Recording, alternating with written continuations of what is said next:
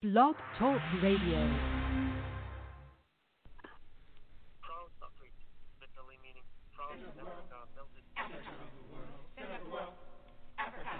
Africa at the center of the world.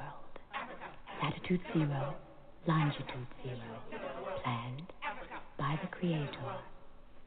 Zinjanthropus was the first man found on the earth. That earth was the motherland, Africa. We know that without total understanding of what happened in the past, it would be difficult to relate to the future. We know that within the structure of the music, there should be a message, and the message should be truth. So now, we give you Africa, the center of the world.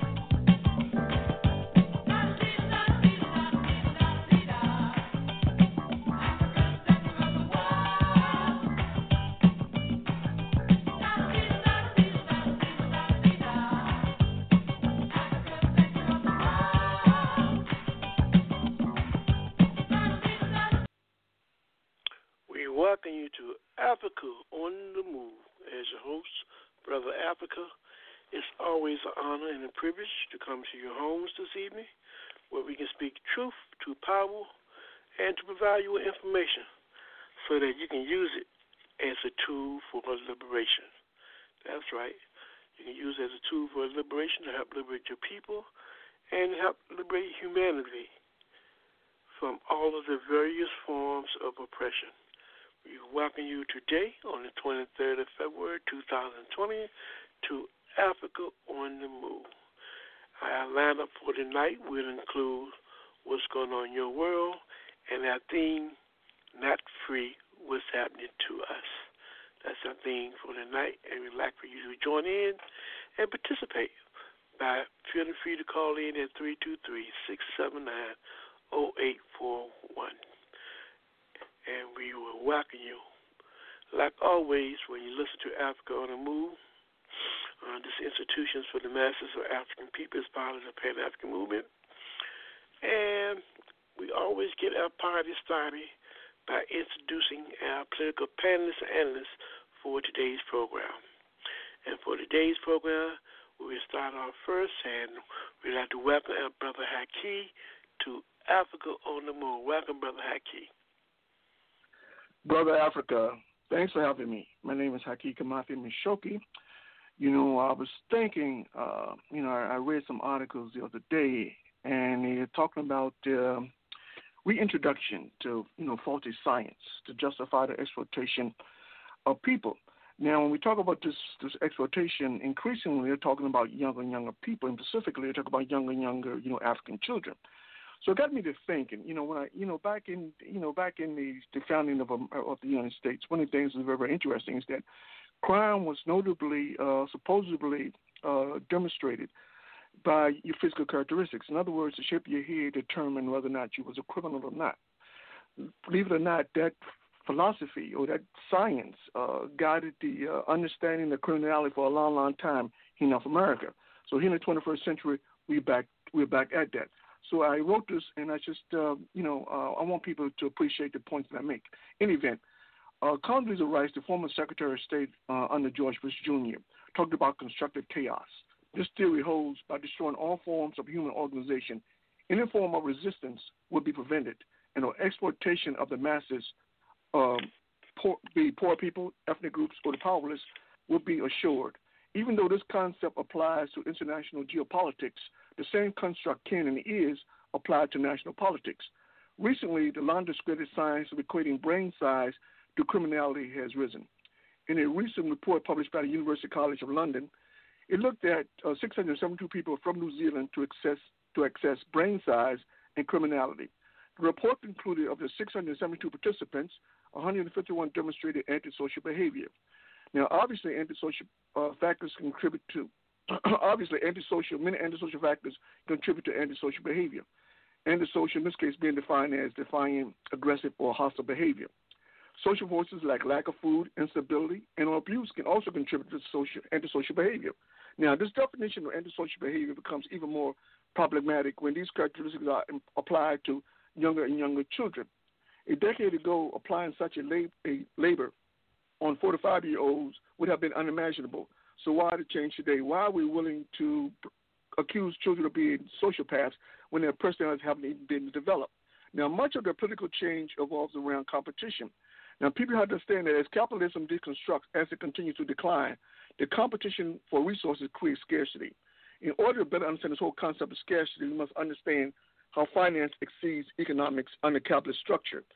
As a result of financial domination, the focus is on benefiting those who control or possess capital.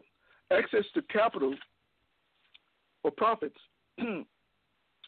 with the presumption finance has no consideration whatsoever with the function of economics. In other words, finance motivation does not consider the good of the economy. Economics, on the other hand, takes into consideration the well being of the citizenry. Economics takes into consideration the flow of money through the system is the only way to ensure government meets its obligation to its people. Finance has no such obligations. As such, it is more profitable to ensure scarcity of resources because scarcity ensures higher prices and or high returns on investments.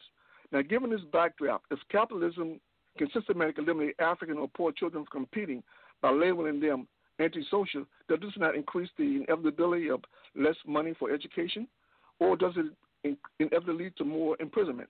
Now, if so, what should the response of the African community be? So it seems to me that institutions are extremely important in terms of addressing the particular question. One of the things you were very clear on in America, for every 100,000 people, there are 750 people who are incarcerated. So we're talking about over 2.3 million people, 40% are African people who are locked up in prisons. Now, Africans only constitute 13% of the population. So clearly, given the precariousness of the system, uh, it calls for more incarceration of African people. So the question is, what are we going to do uh, as African people strategically in terms of countering this attempt by the system to destroy our children at a very early level? So the onus is on us to create uh, institutions to safeguard the the the the the the the the, the, the, uh, the mindset or safeguard the um, the, the uh, any any potential problems that our young people might confront in society. So I encourage people to get about the business of actually, you know, and getting about building those institutions was so important in terms of, you know, future aspirations for our people. Thank you, Brother Haki. Next, we'd like to welcome Brother Anthony. Brother Anthony, welcome to Africa on the Move.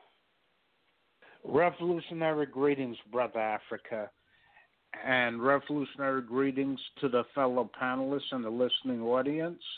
My name is Anthony Williams. I'm an organizer for the All African People's Revolutionary Party, GC. Our objective is Pan Africanism, the total liberation and unification of Africa under scientific socialism. Thank you, Brother Anthony. Following Brother Anthony, we'll go to Brother Moses. Brother Moses, welcome to Africa on the Move. Thank you, thank you, thank you, Brother Africa, and greetings to the panelists, and Greetings to everyone within the sound of my voice. My name is Robert Andrew Moses, and I've been in the struggle for scientific socialism from the moment I was introduced to Marxism during a government class back in my high school years, 1968. I call Marxism the race to cure racism. I bear witness that there's one God, Jesus, the author and finisher of my faith, and that Mao Zedong is his messenger for government. Fathers, help your children. And thank you again, Brother Africa, for allowing me to be on the show. Thank you, Brother Moses. And Father Brother Moses, we are bringing Brother Jabari. Brother Jabari, welcome to Africa on the Move. Peace, everybody. This is Brother Jabari, resident researcher, looking forward to another insightful pan- panel. Appreciate the opportunity and privilege to take part. Thank you. Thank you, Jabari. And we're now bringing our brother, Brother Maurice. Brother Maurice, welcome to Africa on the Move. Welcome, Brother African. Welcome. Revolutionary greetings, everybody out there that's listening, and revolutionary greetings to my fellow um, panelists. Thank you so much for having me here tonight. My name is Brother Maurice. I am a member of the Pan African Revolutionary Socialist Party. Thank you. All right, panelists, you know how we roll on this particular program. Let's um, deal with the first segment of our program on what's going on in your world and the community, Brother Haki. Yeah, a couple of things. Uh, first and foremost, uh, African Awareness Association, we're going taking a trip to Cuba. This trip takes place July 31st, to July 24th to July 31st, and we encourage people to go to Cuba and see for themselves firsthand the marvelous work Cuba is doing in terms of its relationship between its people and institutions in Cuba. And understanding this, this, this relationship between people and institutions is very, very key.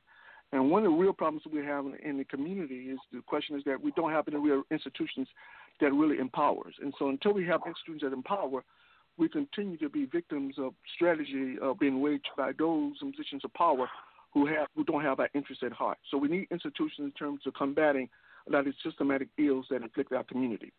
Now, just in order to learn more about this trip, we encourage you to give us a call at area code 804 549 7492, area code or area code 202 714 9435, or email us at African Awareness Association, all one word, number two, at Gmail. Again, we encourage people to see for themselves firsthand what Cuba is all about. Forget about what other people say. Go for go for yourself. Get, talk to the Cuban people. Uh, engage engage with them some kind of discussion in terms of your perception, you know, of Cuba, and and listen to what they have to say. Uh, I think you find it very very enlightening. So we encourage people to definitely to go because I think it's so key in terms of understanding, you know, the role of institutions in society. Our second thing, Brother Africa, um, the question in terms of, you know, we talk a lot about, at least we intimate a lot about the question around fascism. And I think that, you know, we, we, we to the best of my ability, you know, I try to explain what fascism is. And sometimes, you know, we, you know, maybe we don't explain it to the, to the satisfaction of a lot of people. So let me try something from a different perspective, something I, I read, an article I wrote that sort of highlights, you know, the, the, the intimacies in terms of what, fast, what fascism is all about. Maybe people get it from different perspective. Now, the notion that the U.S. government laws and policies are predicated on the common good is embodied in the Constitution. What happened to the common good if institutions its pledge and instead implement laws and policies in opposition to human rights enshrined in the Constitution? One such case among many that highlights systematic abuse of the citizenry and flagrant disregard for the Constitution is Denzinga versus Chevron. Uh, Stephen Denzinga, an attorney for over 10 years, has been battling Chevron in court over the ecological damage done by oil spills and toxic waste dumps committed in the Amazon against the Ecuadorian people. Now, the Ecuadorian court found Chevron guilty and fined Chevron $18 billion before reducing that fine to $9.5 billion. Now, Chevron refused to honor the judgment and instead transferred all his money out of Ecuador. Now, to ensure no payment, um, if this now if this was not criminal enough, Chevron initiated charges against the attorney, against the attorney and his team. Chevron forwarded a petition charging Mr. Denzinger with corruption and judicial fraud. The judge who presided over the case, Lewis Kaplan, since 2011 transferred the case to judge affiliated with Chevron, at least as alleged. This judge, Loretta Preska, uh, uh, unconvinced the cards were not stacked high enough, Judge Preska allowed the fabricated testimony of Judge Alberto Guerrero of Ecuador to testify he was bribed by the attorney Denzinger. This testimony was allowed even after it was disclosed Chevron gave uh, this particular lawyer out of Ecuador hundreds of thousands of dollars and resettled him and his family to the U.S. in addition to weekly stipends. Denzinger was hit with a civil suit alleging $60 billion in damages. Currently, he is confined to home, wears an ankle bracelet, and is disbarred. So working for him is not an option. Now, theoretically, government exists as counterbalance to remedy systemic abuse. However, in the 20th century, abuse have escalated. For example, John Gotti. I think most people know who John Gotti was. He was the um, the mobster uh, out of Brooklyn, New York. In any event, he was not allowed to have his lawyer, Bruce Cutler, because Bruce Cutler was successful in defending him against previous cases against government lawyers. Now, in the 21st century, the violation of civil and human rights are quickly vanishing. A couple of examples recently. A young woman was admonished by Amazon for stating her employer, Amazon, could do more to tackle climate change. The statement was made in her community as a private citizen. From now on, this young woman needs written authorization to utter the word Amazon, otherwise, otherwise she's fired. Secondly, um, auto recalls are no longer honored by many dealerships, auto dealerships. Now, these dealerships would set up phony codes which do not correspond with the specific problem laid out in the recalls. Now, this is achieved by not providing a specific code on recall notice, assuming you get one, or must recall information. It's a, excuse me, recall information is obtained online, which makes it easier to deny the recall's legitimacy. It appears that the right to become economically free from economic exploitation uh, is less important than the right for businesses to make profit. So if that's the situation, if it's all about the money, then the question has to arise, then what is the value in terms of human right? What is the value of human life in a society which says that money is the only thing that matters? So when we talk about fascism, we talk about these systematic injustices, normally we depend on a, the government as a counterbalance to prevent you know these kind of abuses from taking place. So when we have a problem, say with these auto dealerships, we could go to the government and we have better business, for example, to intercede on our behalf to resolve the, the problem. But what happens is that fascism does a very good job in terms of eliminating government so you don't have anybody on your side. So it's simply the citizenry up against corporations. And of course, we know corporations, well, it's huge amount of power, and so therefore they're in a position to determine, you know, you know, just you just to what extent rights. And as far as they're concerned, you have no rights because the only thing for them that is a right is their right to make profit. So clearly, fast. This is how fascism works. I hope this is a clear example in terms of you know, how ominous, you know, fascism is and why it's an implicit threat, you know, to all human beings on this planet. All right, thank you, Brother Hakeem. Next, we're going to Brother Anthony. Brother Anthony, what's going on in your world in the community? Okay, um, a few things. Um, first of all, uh, the All African People's Revolutionary Party, GC, and the National Council of Arab Americans are organizing African Liberation Day and Nakba Palestine Day 2020 under the theme Not Yet Uhuru, Not Yet Freedom, Not Yet Liberation, in combat with women's suppression, neocolonialism, Zionism, settler colonialism worldwide. Uh, this event will take place at Lafayette Park in Washington, D.C., across the street from the White House, uh, commencing at 10 a.m. and concluding at 6 p.m. in Washington, D.C. For more information on how to participate or help us in our efforts, please visit our website at www.a-aprp-gc.org.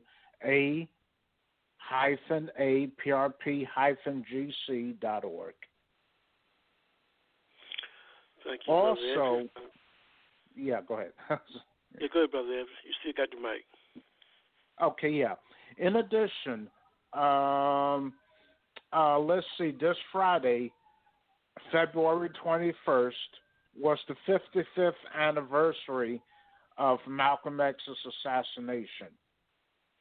And to this day, uh, there's, st- uh, there's still not uh, is still not concluded who was who was responsible for uh, for his assassination. And uh, you know, and uh, you know, and uh, let's see, and and for the sake of his family and the masses of African people to whom he contributed so much, uh, you know, uh, we we deserve to know the truth about what happened on that, you know, day. Okay. Thank you, Brother Anthony. Next, we go with Jabari. What's going on in your community in the world?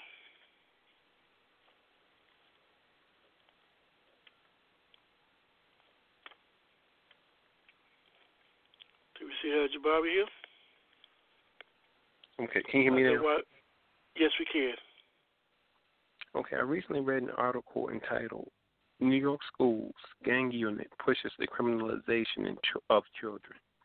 In this particular article, it details how the, New York Department of Education, in conjunction um, with law enforcement agencies, have come up with a guidebook of sorts of certain mundane characteristics that are common among teenagers that are supposed to use to designate whether or not the child is in gang activity or has a higher risk of being involved in gang activity.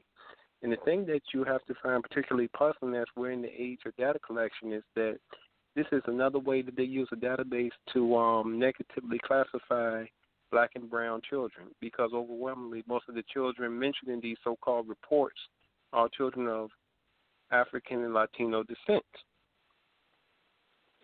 And the thing that's interesting, while you look at the number of issues that um you deal with schools in terms of a westernized context, the question is why aren't they trying to find ways to make um schools more the school system more equitable and more humane for students instead of trying to find ways to criminalize them and put them away because we remember the Browder case because he was a teenager. What, what happened with him?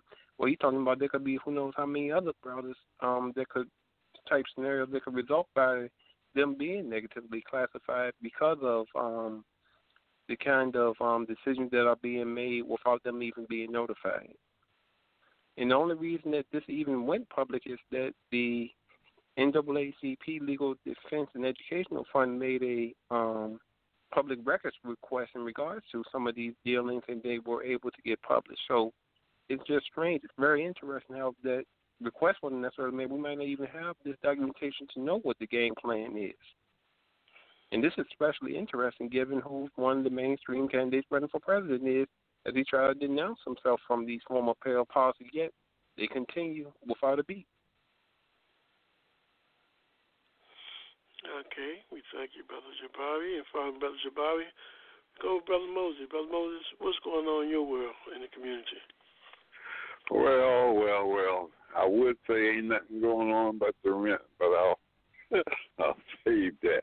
Um, it's been a sad week this week. Uh, uh, a friend, a person who called, who had the honor of him calling me a friend, uh, passed away. Uh, uh, a brother, Aubrey Johnson. Uh, people in the Northern Virginia, um, Alexandria, Virginia area, the USA, may be familiar with him. But anyway, that was a big thing. Uh, this SARS virus, I'm concerned, uh, very concerned that it's it's there's no cure yet, and that and that it is spreading, and I don't know that we can do a whole lot about it uh, other than keep our hands clean and and uh, and uh, but uh, I'm concerned about that. Those are the two big things that happened for me this week. Thank you. And fine, thank you, Brother Moses. Fine, Brother Moses, we can bring in Brother Maurice. Brother Maurice, what's going on in your world in the community? Yes, yes. Uh, Saturday, April 4th, um, we are having the second annual Kwame Nkrumah Conference here in Richmond, Virginia. Uh, the location is to be announced. We don't have a location yet, but we are working on that. And we're also working on a time. I believe the time was not uh, um, promoted yet, but yes, it is. Stay, stay tuned to that. We do have that coming up in April, say, uh, Saturday, April 4th. It is a confirmed date. Um, and, and in that conference, we will be talking about uh, his um, principles, the principles of Nkrumah, collectivism, Pan Africanism, um, having just economics, humanism, and industrialism.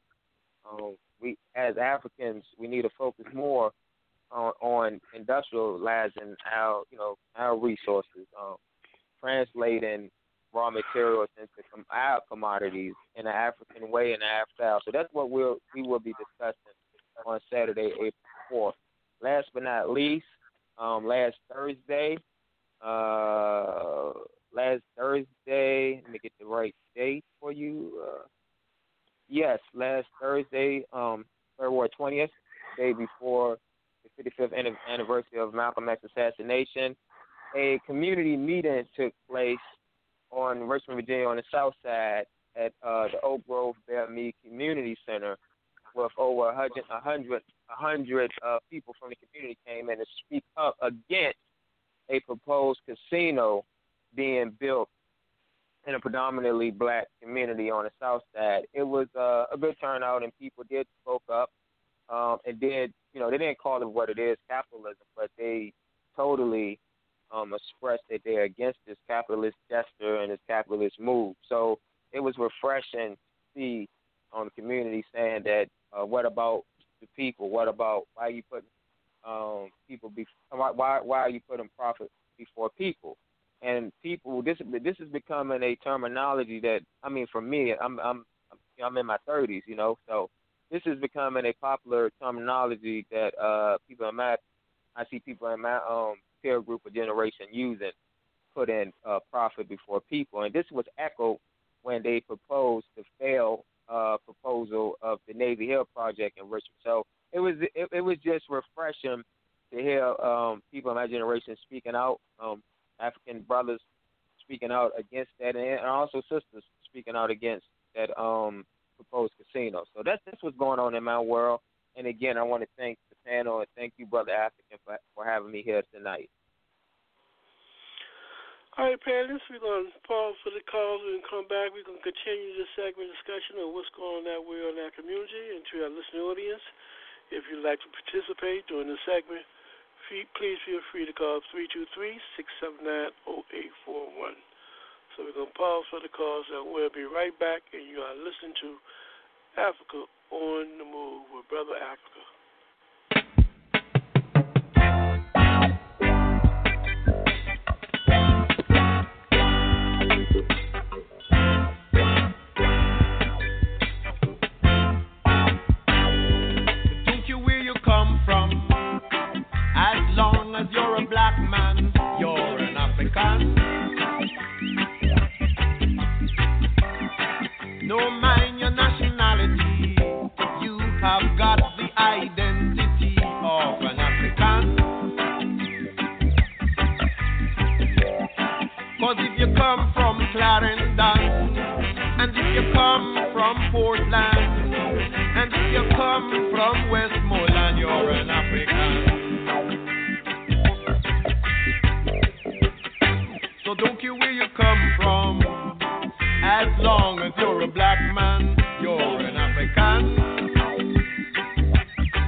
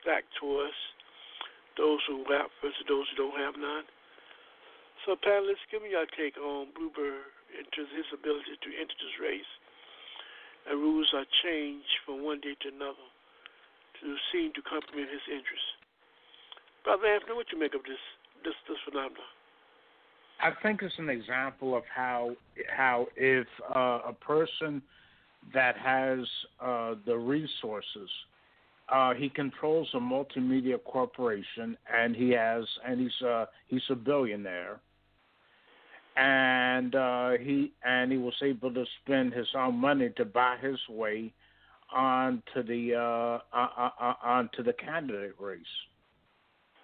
Now, uh, now, now, now, uh, now, at the opposite end, someone who uh, uh, who who has just as who may have just as many good ideas, but comes from a working class or poor background, could not find their way onto the ballot.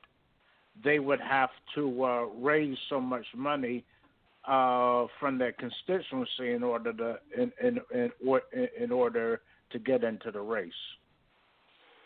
So uh, I think it shows how how the uh, how the elect uh, the election process for president is slanted to favor uh, the wealthy over over poor and working class people. And also, uh, in terms of his political orientation, he's suffering, uh, as far as I'm concerned, he's a, as much uh, uh, as much a racist as uh, Donald Trump, except that he's, uh, to, to borrow a term from Il, Ilhan Omar, more polished. Mm-hmm. Your narrative on this yeah, phenomenon, yeah, brother. Well, yeah, well, let's not underestimate the desire the Democratic Party to uh, to get rid of uh, Bernie Sanders. They don't want him to win that uh, that nomination.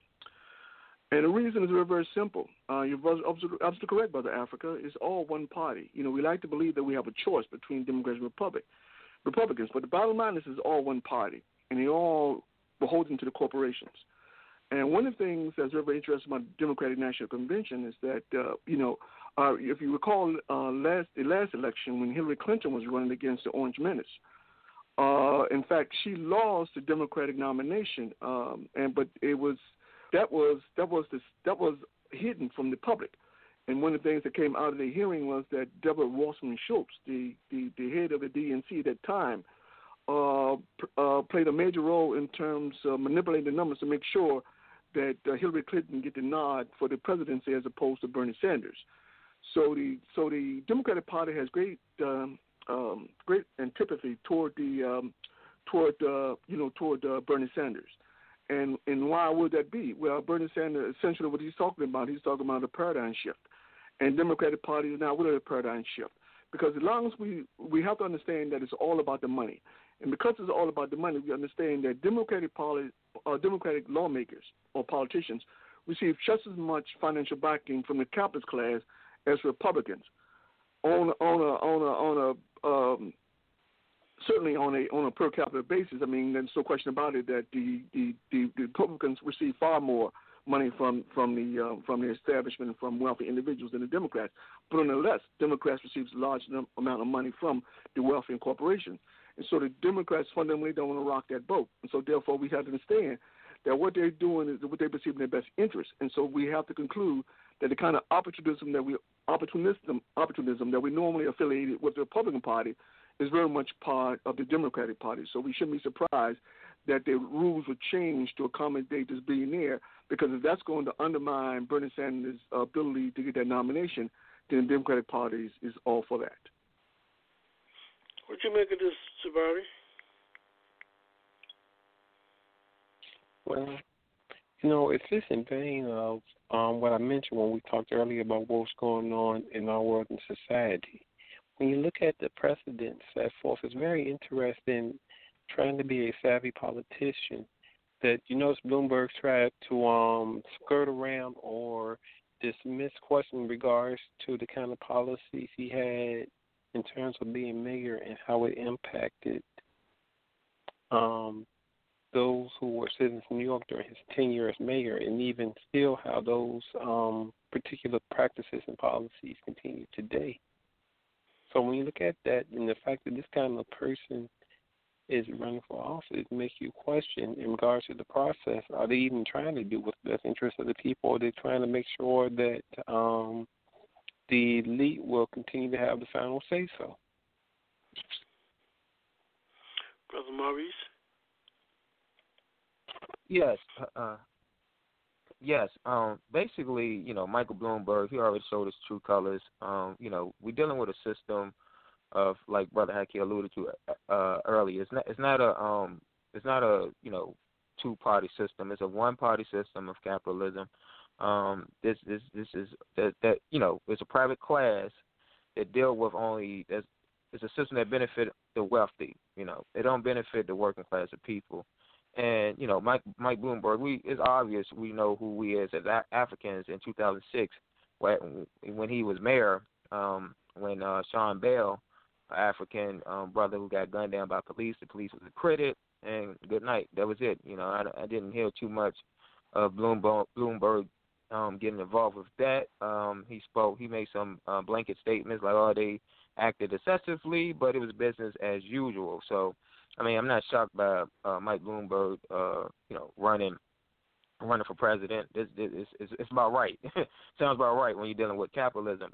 And as for Bernie Sanders, yes, Bernie Sanders is speaking about you know socialism, uh, dem- democratic socialist. He's a democratic socialist, but don't be allude to this to the fact that he's more as, as a Kautsky is. He's, um, is basically a system that is you know it's kind of like soft so- socialism, but they're embracing the petty bourgeois, making uh, the conditions easier, uh, the condition of life more you know easier for the petty bourgeois. So it, you know it's kind of kind of real, you know, damn if you do, damn if you don't. Um, I mean, as living as an African citizen in America, uh, I would definitely, um, uh, you know, you you know, the lessons of two evils. You want to vote as African, you vote for the Democratic Party. Yeah, Sanders is a is a is a uh, a lesser threat. than some people say he's a lesser threat than uh, Trump. Yeah, it could be, but like like like the brother stated earlier, we're dealing with a one party system, and as capitalists, as a, as a member of the working class, our objective is to de, to to destroy this uh, system and as a whole. So um, that that's my uh, comments and my contribution, brother. Okay, that's it from Brother Moses. What you make of this this phenomenon, Brother Moses? Well, let me say right off, everybody's been on point. Um, um, and I don't want to be redundant. Uh, certainly, you know, the two wings of the bourgeois party is is there. The, certainly, obviously, the lesser of the evils at this point seems to be Bernie Sanders, and uh, um, we we we like the brother said, we have to have, we we have to be talking revolution. Uh, um, uh, we need a grassroots movement and and uh, that continues struggle beyond just the election, and uh, and we got to be be able to respond to every every uh,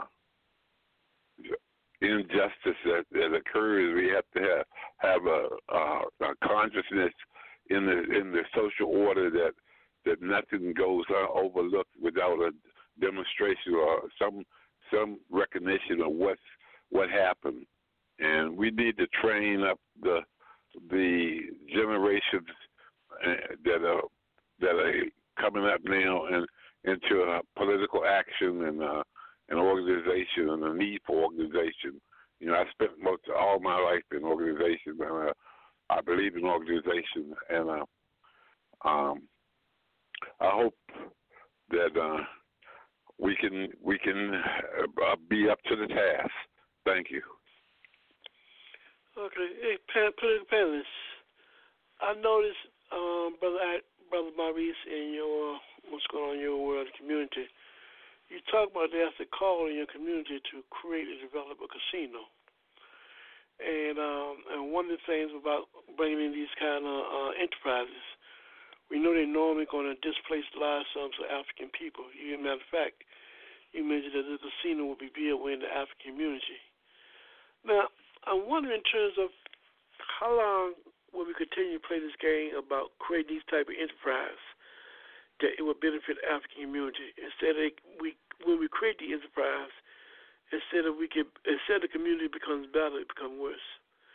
And I say that because if you look at the behavior of the lottery, they say when they um they have these lotteries that by having lotteries, you know, a lot of communities and schools will get money to help public school, public education. And it seems like if you look at the resource of the money that's coming to the lottery, and its relationship having a serious impact on the public school system. The public schools are still shambling. They still need money. They still need funding.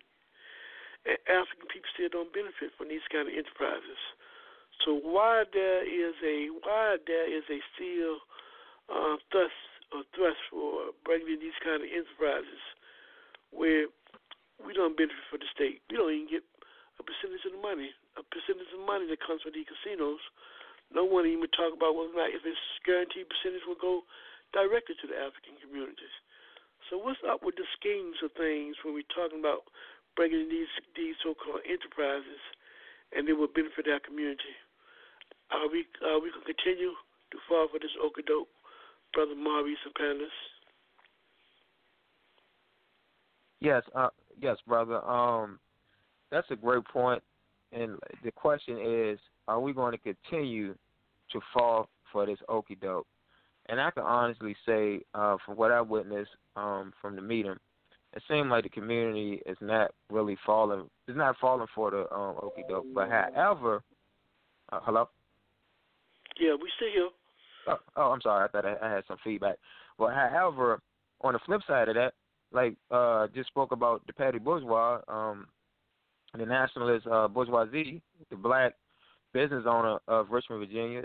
They like this type of type of stuff. I'm not going to, you know, to protect myself. I'm not going to say any names, but you got a lot of uh, black communities and black churches in the community who support this type of capitalist gesture for the for the to you know to um boost uh, to boost their pockets. However, the people, the masses of you know the working class of people, the, the masses of people in the communities, they see it for what it is they see it, you know, they see it as like, oh, you're gonna move in, you're gonna move in this uh, casino, and basically you're you're gonna um, increase the the rates of taxes, and basically gonna push the African out of the Southside community, further down Chesterfield or further down, you know, Petersburg, Dinwiddie, whatever, whatever have you, you know. So yes, that's that's that, that's my you know my response to that question. Yes, I would say that the working class, the uh, the people, the masses that live in that in that community, they see it for what it is, but unfortunately, the nationalists, you know, or bourgeois, for lack of a better term, the black, and not all black business owners, but a good number of them in Richmond, here in Richmond, um, kind of drunk the Kool Aid, if you will. I, I think another factor also is um, from what I've seen where where casino developments have taken place, is to boost tourism and that for the mo and in the long term that only benefits uh, the petty bourgeois and bourgeois elements in that community. uh, in the short term, it may create uh, some construction jobs and uh, some low end, uh, you know, uh, you know, tourist industry jobs like, uh, you know, for restaurants or waitresses and waiters, etc. But in the long term, it does nothing for the masses of the people. But that's been a trend if you look at, um, you know, developments inside the U.S. over the last 40 years or so uh, because th- there was a time the only place where, where where there were casinos was in Nevada, and now they're spread all over the U.S. And uh, you know, and uh, you know, it's uh, you know primarily, you know, to uh, uh, to build up the, the the economies in a lot of these states are sacking because of uh, unemployment and it's kind of like a, a, a band aid on a festering wound. But it doesn't benefit the working class in the long run at all. Yeah, I, I think the uh, the devil's in the details. Uh, one of the things we want to establish is casino. One of the things you got to ask yourself is, um, you know, uh, to what extent will these uh, entities be taxed? Uh, one of the problems is that when we talk about taxation, often these these corporations move into these places, particularly casinos, and they tell the city or the state, they say, listen, we'll set up and we'll uh, create some job opportunities. And of course, the opportunities they cre- they create by and large are few and in between. But anyway, they tell tell the city or the state that we're going to create job opportunities. Uh, in exchange, you give us uh, a you give us a tax breaks in which we pay no taxes for X number of years. And so I'm wondering if, in fact, they enter that kind of uh, negotiations. My guess is that knowing the history of Richmond, they probably have. They already probably they've already probably agreed that if you set up shop in Richmond, we are not going to tax you, which means that in, in terms of revenue, it does nothing in terms of enhancing their life or the quality of life for, for the citizens, you know, the African community, you know, here in Richmond, Virginia. Uh, I think also, Brother Africa, the question in terms of, uh, you know, um, you, you raised a very good question uh, around um, around the lotto. And one of the things that's you know, um, is very very interesting when you talk about revenues that come into the state, and these revenues are divided up. Oftentimes, what happens is that you have places like, um, particular places that are heavily indebted, like Richmond, who take those resources, you know, from these from these entities to fill in their budget gaps. So there, there's a huge deficit. So what they do is opposed to disseminating the money to the extent that it, it helps the people in the city in terms of how, affordable housing, uh, you know, access, you know, to quality schools, or even uh, even quality jobs. That money is, is headed is geared toward uh, uh, uh, uh, re- limiting or reducing the budgetary gap that exists in terms of in terms of state or the city's coffers. So I think that you know the devil's in the details. So you know, interestingly enough, nobody talks about in terms of you know the the taxes as relate to this casino coming to Richmond, and I find that very very curious. And as far along the same logic, are they pushing um, the legalization of marijuana, and they won't allow people to grow hemp hemp distilleries distilleries and even if they can grow the stuff and make billions and billions of dollars off it, it doesn't trickle down to the African community. We still don't benefit from these so-called new enterprises. So I'm trying to figure out, you know, what the advantages of having them. Matter of fact, we get further behind because many times it divert the resources from our community from places where they really need it to these industries, and we end up going more backwards. Uh, that same game going on. If you look at what's going on around with the hemp thing, I read a report earlier. I think up in New York City and some other places. You know, just to even be able to grow this stuff, they have set the ceiling so high to enter into the ball game. You got very few Africans who who will have the means to even attempt to want to enter into that industry to benefit from that um to benefit from the industry once it has been established. So I'm just putting out there to alert our people that we need to stop falling for the okey doke. You know, we can play while they can pay. So good job, panelists. And my last um, issue for today is just around this around this whole question, Brother Haki. You talking about this question of fascism.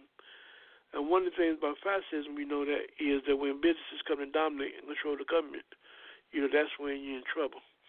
Uh, I think recently they passed some rules and regulations that uh, when it comes to um, regulate businesses, they have, they they have, they have freedom to do anything they want to, and won't be held accountable. And uh, right now,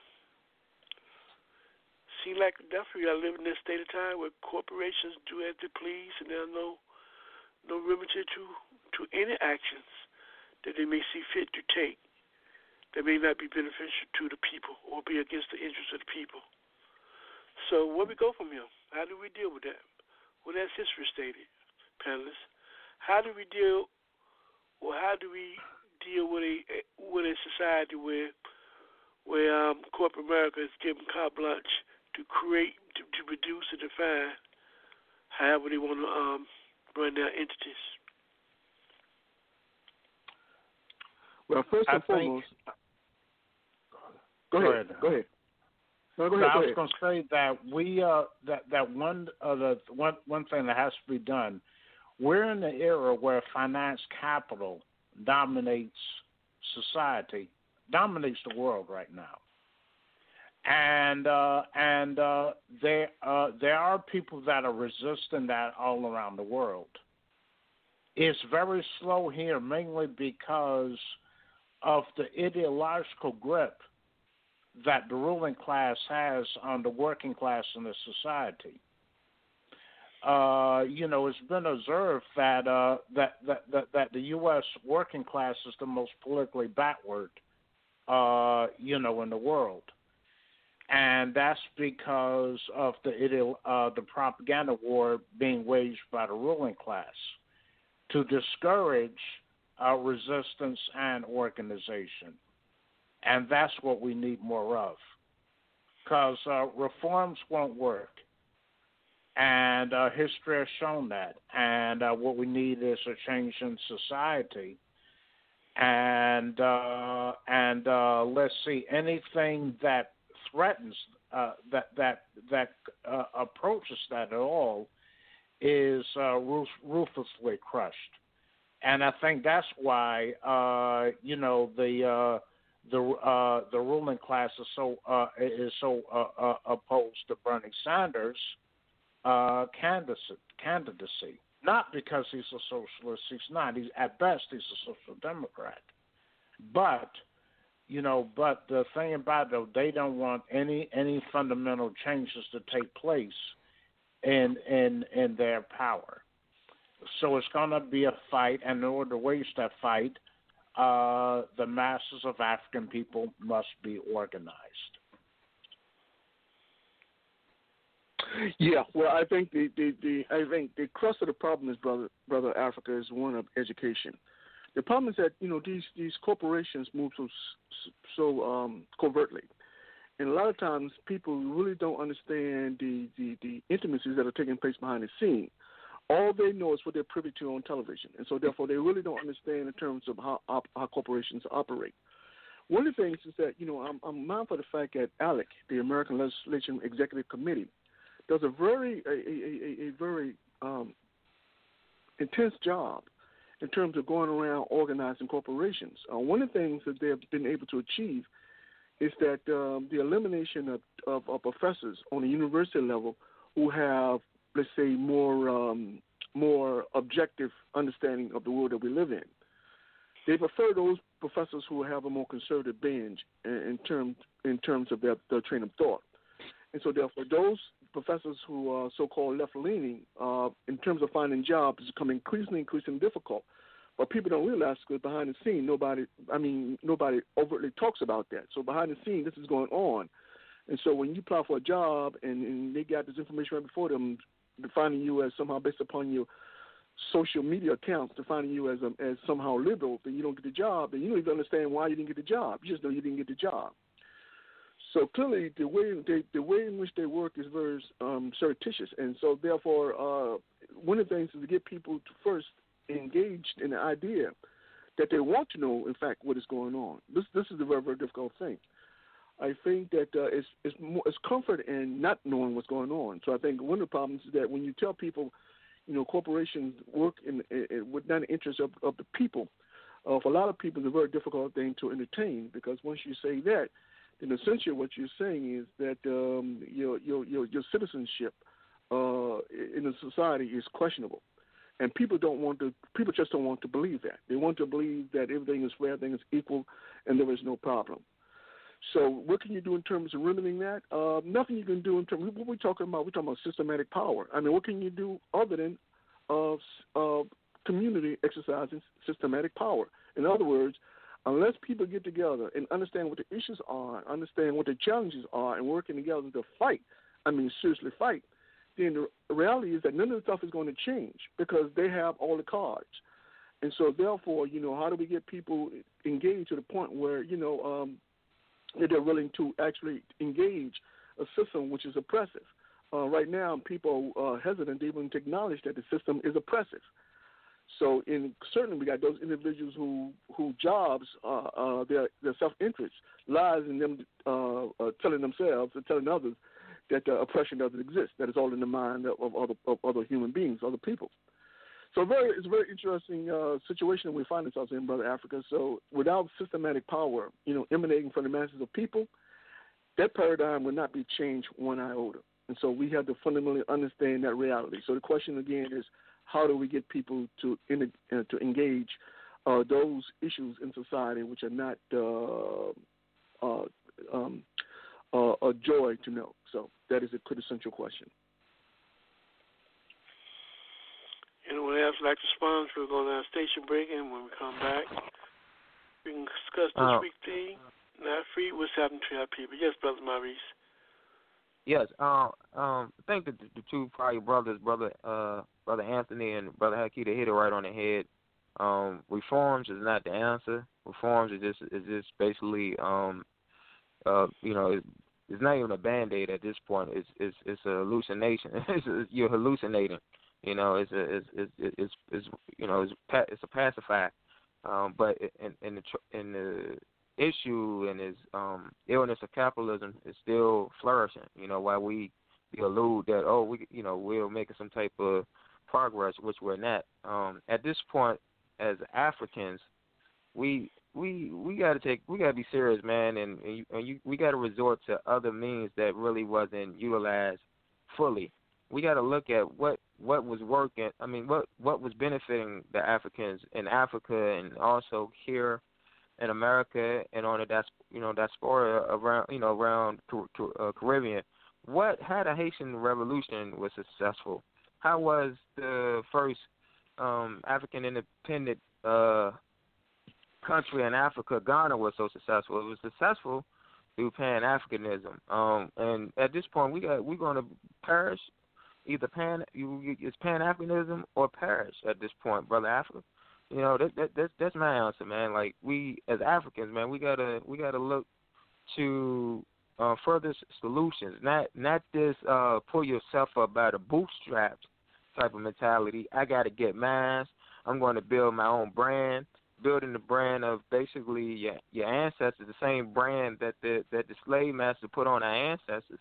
I'm gonna build my brand. No, we got to build a uh, not on not not this point build a community. We got to go back to the village mentality um, you know, um, you know, uh, humanist principles, um, but um, among ourselves, we gotta we gotta build the the communal. We gotta embrace embrace the collective part, man. That's the only way of any type of point of survival. This, this first of all, getting getting getting to the mindset or the strategy of collectivism, and, and not just um, saying, "Oh, coming together, uh, unity." No, I mean, really, really putting putting putting it into action. Not in the idealist perspective, like um, you know, just speaking about it, uh, you know, power, uh, you know, pumping your fist, really putting it, putting it into action, um, like like uh, fellow, fellow panelists are doing on the show, and like I'm I'm tempting and try to do with with my organization and with the people who I come in contact with, contact with. That's on. This is where we at right now, people. I mean, this is it's, it is what it is, man. This is where we at. All right, you're listening to Africa on the Move. I'm your host, Brother Africa. Uh, before we make our transition uh, to our theme, Unite Not Free, what's happening to us, I would like to acknowledge and make this little brief announcement for those who don't know. We like to bring, we like to invite all African people and people of conscience and goodwill to come on out to Richmond, Virginia on the 29th of February and 1st of March at the African Flea Market located on Alexand- located on Azalea and Richmond Henrico Turnpike, starting from 10 to 6, and on Saturday night from 5 to 9 p.m. There'll be a special African fashion show. But this weekend is a weekend dedicated to bringing Africa to you. We tell you come on out to the event on this weekend on the 29th and the 1st of March.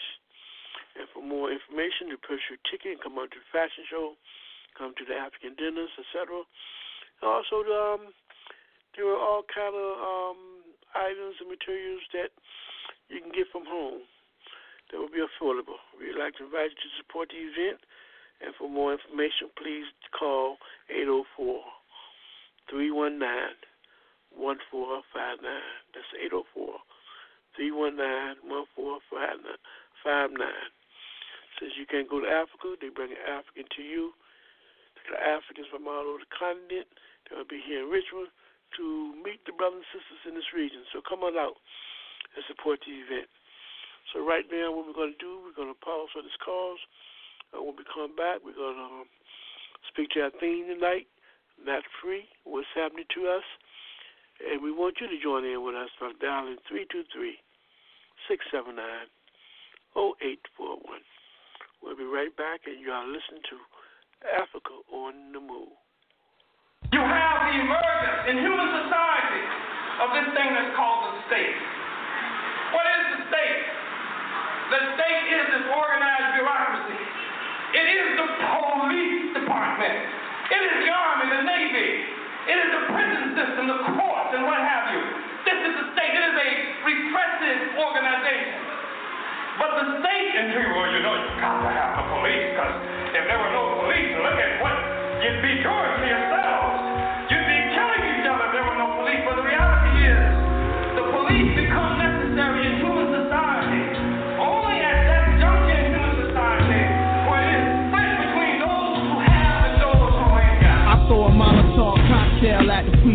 Know how we think. Organize the hood under our chain banners. Red, black, and green instead of gang bandanas. FBI spying on us through the radio antennas. And I'm hitting cameras in the street like watching society. With no respect for the people's right to privacy. I take a slug for the cause like Huey P. While all you fake niggas try to copy Master P. I wanna be free to live. Able to have what I need to live. Bring the power back to the street where the people live. We sick of working for crumbs and filling up the prisons. Dying over money and relying on religion for help. We do for self like ants in a colony. Organize the wealth into a socialist economy. A way of life based off the common needs. And all my comrades is ready, we just spreading the seed. Average black male live a third of his life in a jail cell. Cause the world is controlled by the white male. And the people don't never get justice. And the women don't never get respected. And the problems don't never get solved. And the jobs don't never pay enough. So the rent always be late. Can you relate? We living in a No more bondage, no more political monsters, no more secret space launches. Government departments started it in the projects, material objects, thousands up in the closets. Could have been invested in the future for my comrades. Battle contacts, primitive weapons out in combat. Many never come back. Pretty niggas be running with gas. Rather get shot in they back than fire back. We tired of that. Corporations hiring blacks, denying the facts, exploiting us all over the map. That's why I write the shit I write in my raps. It's documented, I'm in it. Every day of the week, I live in it, breathe in it. It's more than just fucking believing it. I'm holding in ones, rolling up my sleeves and shit. It's CeeLo for push ups now. Many headed for one conclusion. Niggas ain't ready for revolution. The average black male live a third of his life in a jail cell. Cause the world is controlled by the white male. And the people don't never get justice. And the women don't never get respected. And the problems don't never get solved. And the jobs don't never pay enough. So the rent always be late. Can you relate? We living in a police state.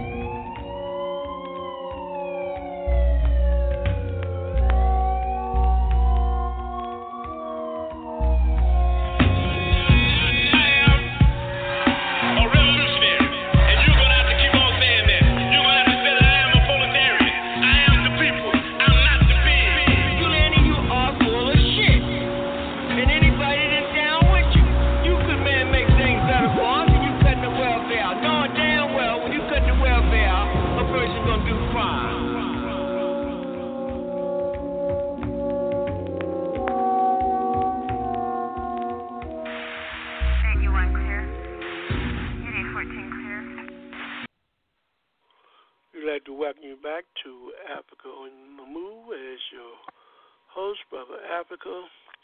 It's always an honor to come to your homes this evening where we can speak truth to power and provide you with some information so that you can use as a tool for liberation. That's help liberate your people and help liberate humanity from all the various forms of oppression. What we're going to do now, we're going to make a transition to our theme tonight. Not free. That's right. We are not free. And what is happening to us?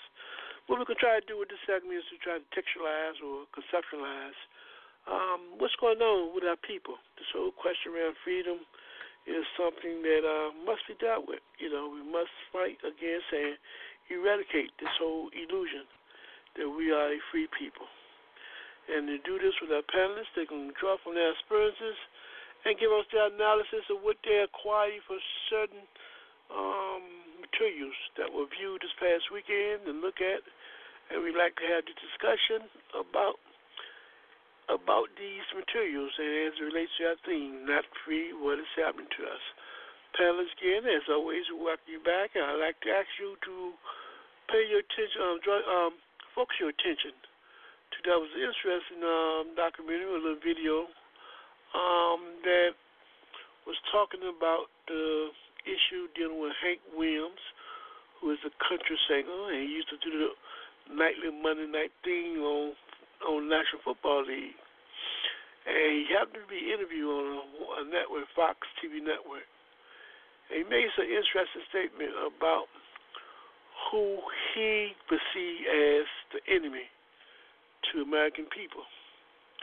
And he said Barack Obama is the enemy. In his in his statement, as he was being interviewed on uh, on Fox News.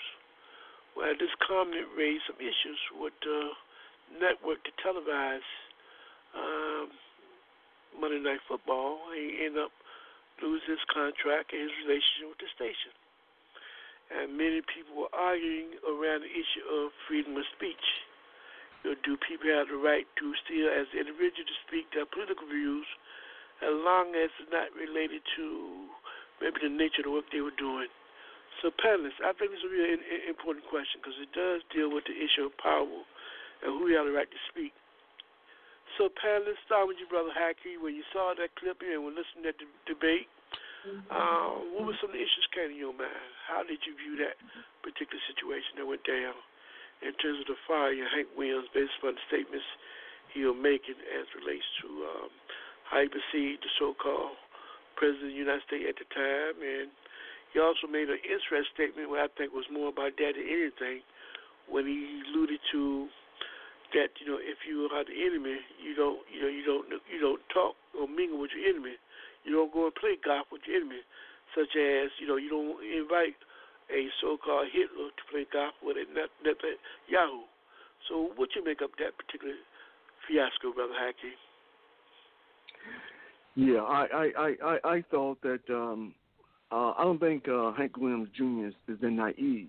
I think he understood clearly the impact of the statement that he was making. Now, the thing is that he has that right to make that statement, and I, I you know, I'd be the first to defend him in terms of his right to make idiotic statements. But one thing you should understand that when we when you talk about in the context of capitalism, when you talk about money, one thing you got to understand is that anything that gets you in terms of potential that brand making money is going to be frowned upon. And so you think about the NFL, which is 70% African, and you talk about the large fan base, which is African and and or people of color, then clearly one thing they don't want to do is antagonize the the, at least the NFL doesn't want to do is antagonize those who afford them the opportunity to make some money. So Hank Williams Jr. should certainly understand that by making such a, a, a racist statement, and of course it was racist because that's the whole intent. He was he was just he was alluding to the demarcation between between you know different ethnic groups and the notion that uh, you know that whites interacting with um, with Africans on the golf course golf course in and of itself was inappropriate. And of course, he used he Barack Obama as an example, but in essence, what he was talking about, he was talking about you know you, across the board, you know, uh, race relationship, race relations. So clearly, he understood the, the, the implications of the statement that he made. So the NFL did what they had to do. Uh, you know, did it impact in terms of um, uh, people's um, would it impact people's ability to watch uh, um, uh, Monday Night Football? probably definitely would impact the African community. And once they get a, once the African community find out what he said and, and that song comes on, that in itself will be enough to turn enough Africans off to compel them to turn the television off, which means that lower ratings, which means less money for NFL. NFL simply not going to tolerate that, and so therefore uh, Hank Williams Jr. had to go. But clearly, Hank, Hank, but clearly Hank Williams Jr. Epitomizes the mindset of you know of, of, of uh, a lot of people in the Deep South uh, who unwillingness mean that life is fair. So you know, I, I, I my position is that the NFL did what they had to do. Okay, let's see what Brother Anthony, where you stood on the position, Anthony, what you took from that particular um, documentary. I um I concur with the points Hakeem made. You know, the NFL had to do what it had to do to protect its financial interests. I mean, uh, I mean, uh, uh, the revenue generated through football was based on popularity. So, uh, so you don't, uh, you know, you don't want to, you, you know, do anything, uh, any sort of any form of entertainment or athletics is based on popularity, and uh, and uh, and the popularity dictates how much money you're able to make off of that. So you don't want to do anything to alienate, uh, you know, a sector of the audience, even if it not might not necessarily be the largest sector it is uh you you, you know it, it, it is a, a major audience and uh so uh you know the uh NFL did what it had to do to protect uh you know its financial interests which is not to say that there aren't Europeans that that that legitimate uh, le- that don't legitimately hold those views. There probably are. Probably quite a few of them but not necessarily all or or even a majority of them hold those views. So, Bobby, where you win on this issue, or what did you took from this discussion? Well, um, in theory, I'm not um, opposed in terms of the criticism that um, Mr. Williams had in terms of the administration at the time, given um, what was going on. However, if you look at his political background from a racial aspect, there are some things, some very troubling signs in terms of what he represents in terms of being aligned with um, those that are more so alt right in terms of the kind of politics and views and the kind of sen- in the in the way in which he was expressing the sentiment. And the NFL, while it often is in business with those kind of individuals. There are a large contingent of persons that would um be, speak very positively about the administration. So from a business standpoint, they had to do what they had to do to protect that dollar because they did not want a boycott of of its biggest supporters saying that they weren't going to come to the games because that would be a real problem for them. Hey, brother Moses, your your, your assessments of that of that situation. Yeah, I you know, it's no use repeating over and over again. Certainly, that's the situation. Uh, it's an economical, uh, political decision to preserve preserve income, and uh, you know, we we find today that you know, Hank Williams rep- represents a, a constituency out there that he has uh, uh, followers of him and his and uh, and that ideological trend of white supremacy ultimately. Uh, uh, we know that the Fourier, the Frenchman said you could judge the extent of emancipation in the society by the extent of emancipation of its female sex.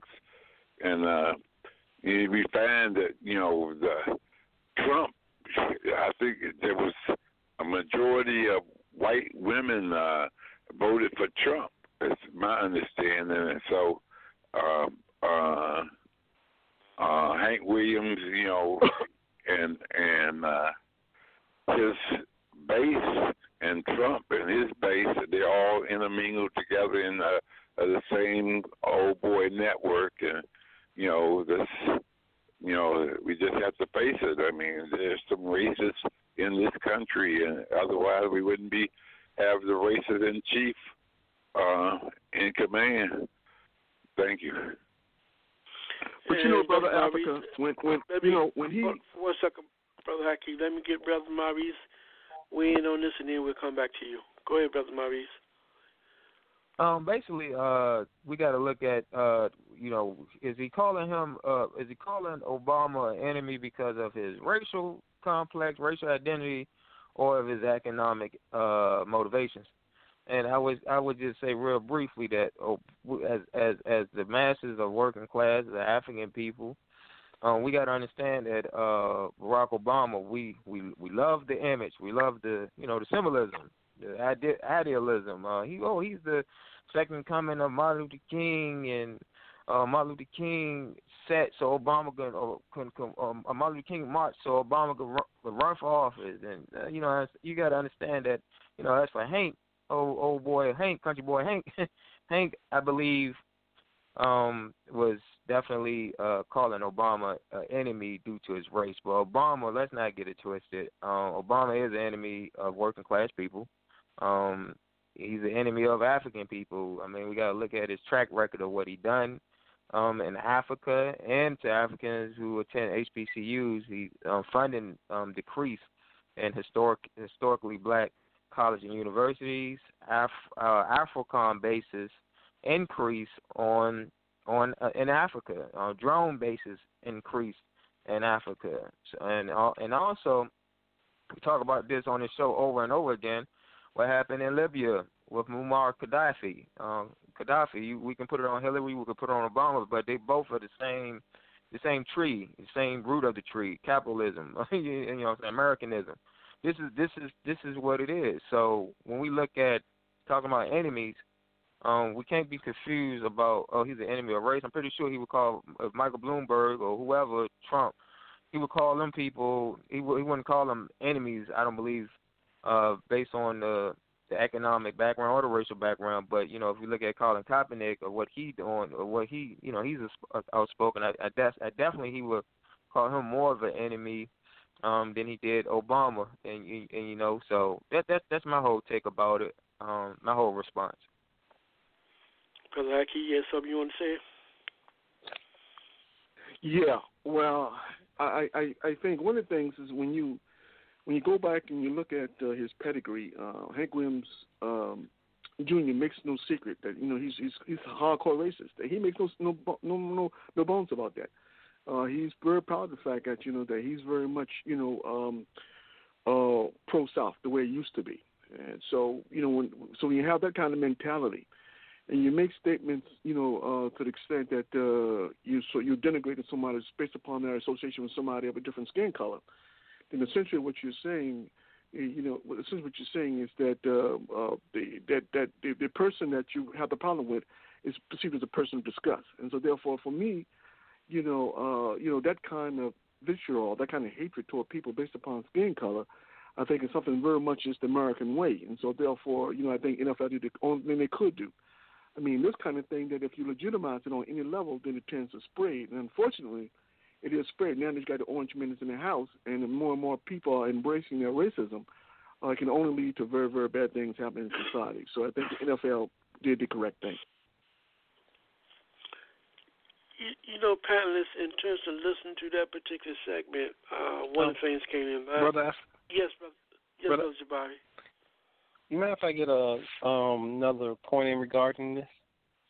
Yes, you can. In regards to the Hank Williams um, controversy with discussion, it was very interesting. As I'm reading this article, there was a discussion that took place um, between three um, ESPN sports analysts.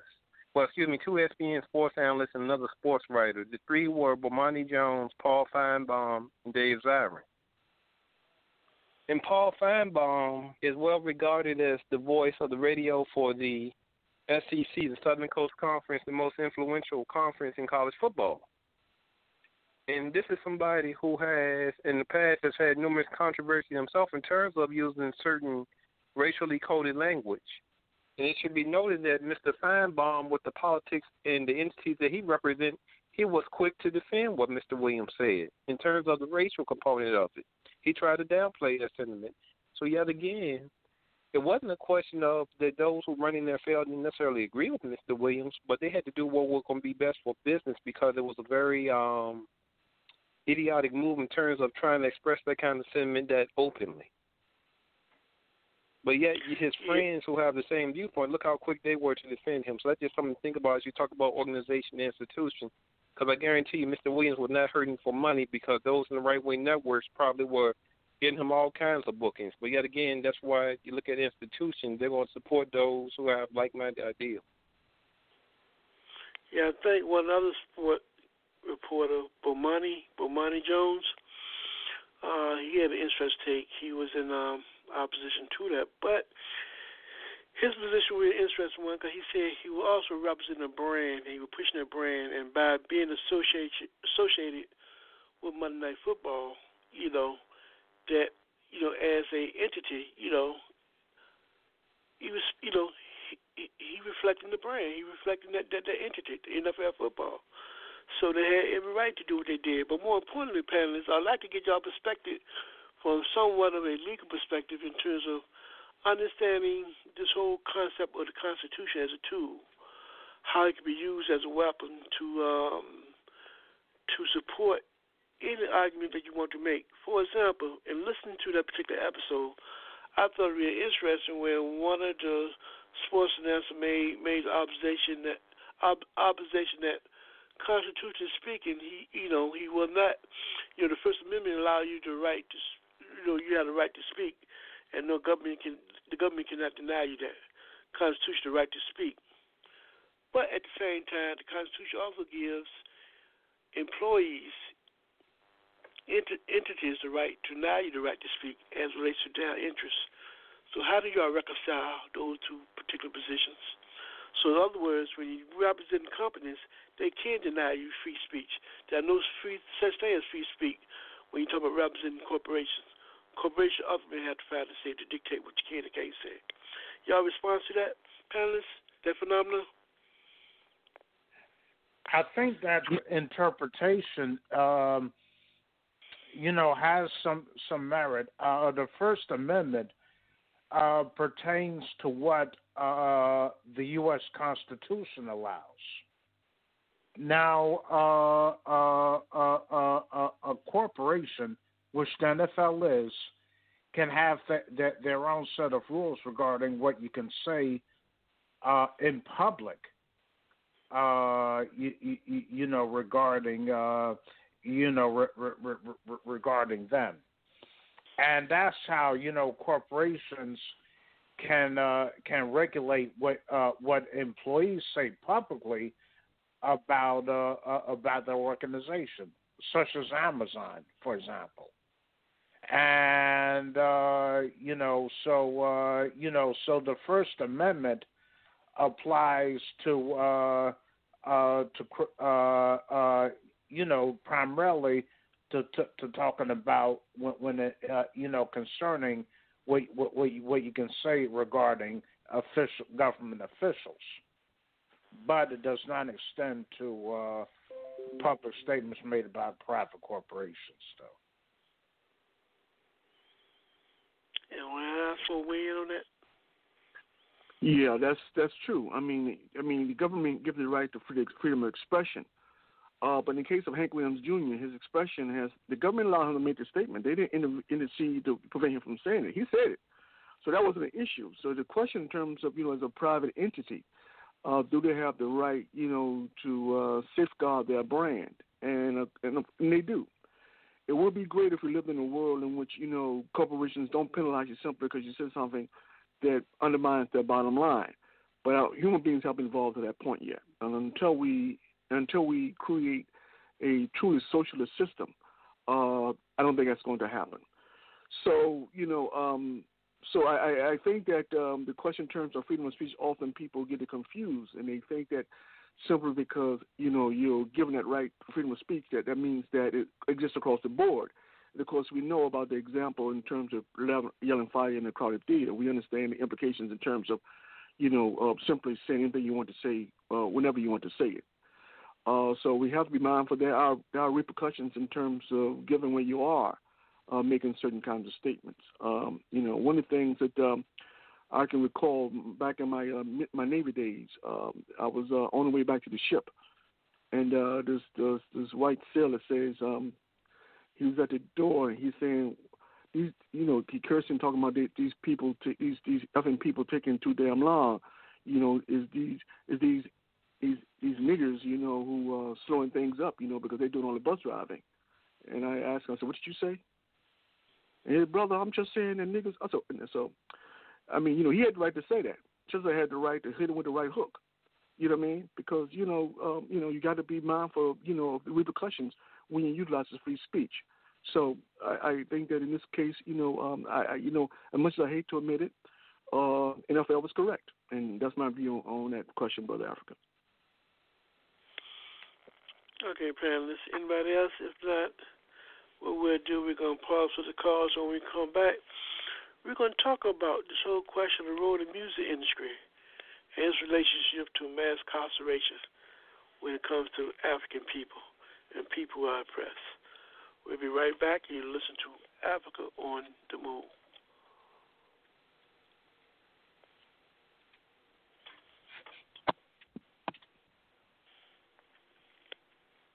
If you think of the Middle East in this modern time, you can't help but say the word Palestine.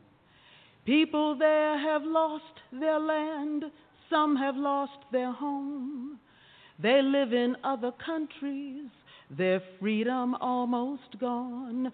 Palestine needs her freedom. Palestine needs our love, needs our love. Palestine, Palestine. Needs her freedom. Palestine, Palestine. Needs our love. There seems to be no answer to give us the reason why people cannot live so no one has to die. We've got to take a stand for freedom, take a stand for truth, take a stand for justice. That's what we've got to do, cause Palestine, Palestine needs her freedom. Needs her freedom. Palestine needs our love, needs our love. Palestine, Palestine needs her freedom. Palestine needs our love. People of all countries, of every race and creed, we need a new beginning. Let us plant the seed. Plant the seed of love and let that love seed grow. Plant the seed for everyone so all the world will know that Palestine, Palestine needs her freedom. Palestine, Palestine needs our love, needs our love.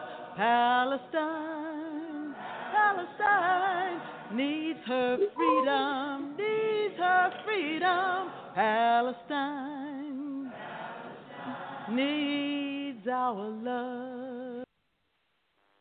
We'd like to welcome you back to Africa on the Move, and we agree with the artist, Sister Lucy Murphy. Palestine needs her freedom. We're welcome back to Africa the Move. We will continue our discussion today on not free, what's happening to us. We're trying to textualize and conceptualize this whole question of what is going on with us. And right now we're going back to our political panelists, analysts, and we can discuss this, this, this documentary piece that we recently um, shared earlier this week with our panelists around this whole question of music industry and their role and their relationship to this whole issue of mass, mass incarceration as relates to African people and oppressed communities. Palace, that was a documentary written talk about uh, the music industry. Uh, one of the central points from this documentary was that it talks about the role that the music industry has played and continue to play on not only how do they shape and direct the content and, and what type of mu- music that would be pushed, but this type of music that they would push would be music geared towards encouraging our youth to become part of the pipeline. When you look, look at that documentary, we start with you, Brother Jabari, as a youth, um, what came to your mind looking at the role of this music industry and what how they use the music that African people produce to use against them to uh, mm-hmm. increase this whole question of filling up the private prisons? You know, I'm sure my fellow panelists will agree, but I'm of an adage that when the music has lost its soul, that's indicative of a society that's all out of whack. Because one thing you can say, especially when it comes to us as people of color, we've always had music um, as a form of therapy. No matter how rough things were, we had music. Whether it was the spiritual, whether it was the blues, whether it was gospel, R&B, hip hop, you name it, because we created it all. We always had that therapeutic as an outlet. And what we're getting far too often today is music that is encouraging and embracing the behavior that um will result in devastating consequences. Let's look at some of the things we've talked about before. There was a particular instance where an artist was talking about a situation, and they ended up um giving him, you know, a big prison sentence because of what was, and they said that the lyrics could be used to indict him. And this was set for the president because we never heard of this happening before. And then in regards to um what um brother Crazy Bone was talking about um in terms of the music industry, there is all far far too often when you especially if you're not making your own music and you're signed to one of these labels, they are going to force an agenda on you. And they're going to force an agenda whatever they feel is most marketable. So if they want you to market genocide and juice, that's alcohol, weapons, drugs, um, promiscuous sex, etc no matter how immoral that is, that's what they're gonna want you to rap about, want you to market, and want you to get out to um an audience that take it up so it can be played every hour on the radio. So this is the kind of stuff that's going into our kids' minds. Because if we see if poison goes into our kids' minds, what's gonna come out of their mouths? That same poison. What they digest in, they're gonna regurgitate out, unfortunately. So we have to understand that, especially for those um listening audience that are parents or guardian like um figure, be mindful of what your children are really taking in terms of just culture in general, not just music, but in culture in general, so they can get those things that instill positive African values. You know, Brother Anthony, uh, there's an old saying that artists are not born, they are created and promoted. Looking at this documentary, mm-hmm. it seems to uh, validate the statement your response to that particular documentary in terms of the role of the music industry and how they are a major part of um, ensuring that there's a pipeline from, you know, there's a prison pipeline that will continue to mm-hmm. exist and the private prisoners will continue to be full at the encouragement of the, uh, of the music industry. Your response to that particular documentary, yeah. Brother Anthony? Yes. Um, culture is is one of the many fronts in which war is being raised uh, uh, waged against us, and this uh, and this particular documentary is an outstanding example of that. Uh, let's see, around uh, around the 1980s, uh, the U.S. started privatizing prisons and uh, one of the things that came out of the interview was that several uh, music producing uh, corporations, uh, you know, started investing heavily in these uh, private prisons. So, uh, so, so, in order to guarantee uh, you know that there would there would be that the, uh, there would be a uh, that there would be a, a, an influx uh, through the pipeline. They took over hip hop basically, and uh, perverted it uh, because uh, you know the uh, the the the uh, you know the things about hip hop that uh, Brother Jabari said earlier are true. That it used to be a, uh, a, reflection of the struggles and life in our society, and uh, and uh, these uh, you know largely Zionist controlled producers perverted that and and and you know and and, and and and and generated music that reflected all the negative aspects of our uh, cultural uh, personality, uh, such as uh, you know uh, thought life, uh, um, promiscuity, prostitution, drug use, etc and uh, and uh, and those and those artists that try to uh, you know use uh, use culture in a way to uplift that people, you know, like X Clan, uh, Public Enemy, uh, you know, KRS One, they their work got suppressed.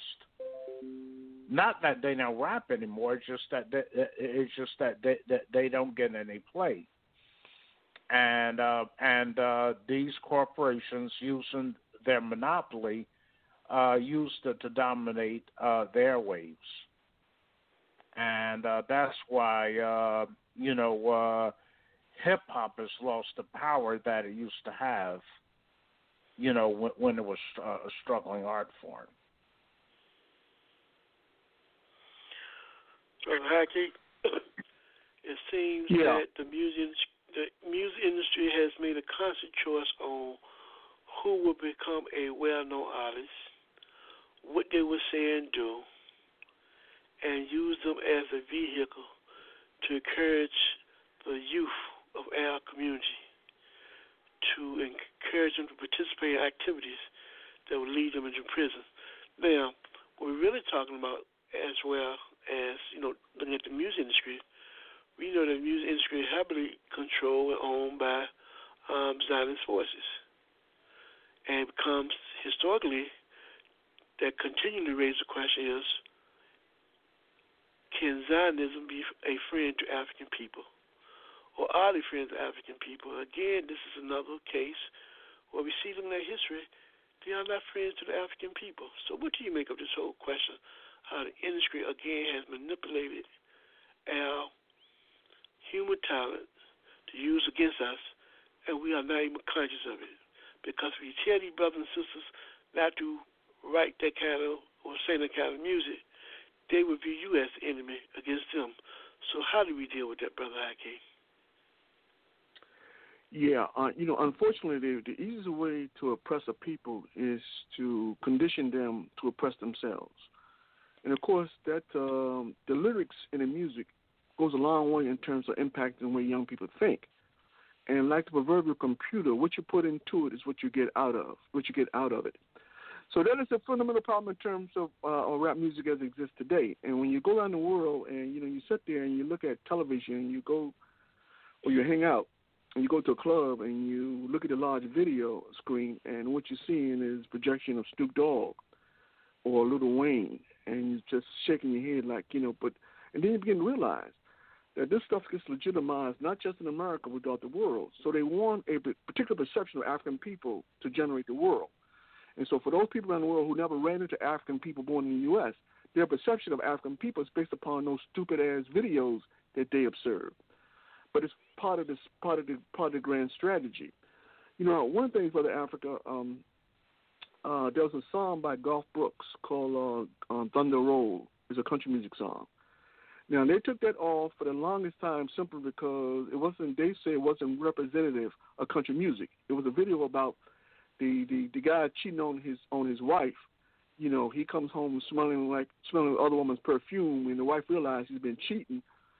So she confronts him. He hits her, knocks her down, and she pulls out the gun and blow him away. Well, those individuals who were connoisseurs of country music position was that that's simply not uh, in keeping with uh, country music uh, standards, and so therefore the video was taken down for the longest period of time.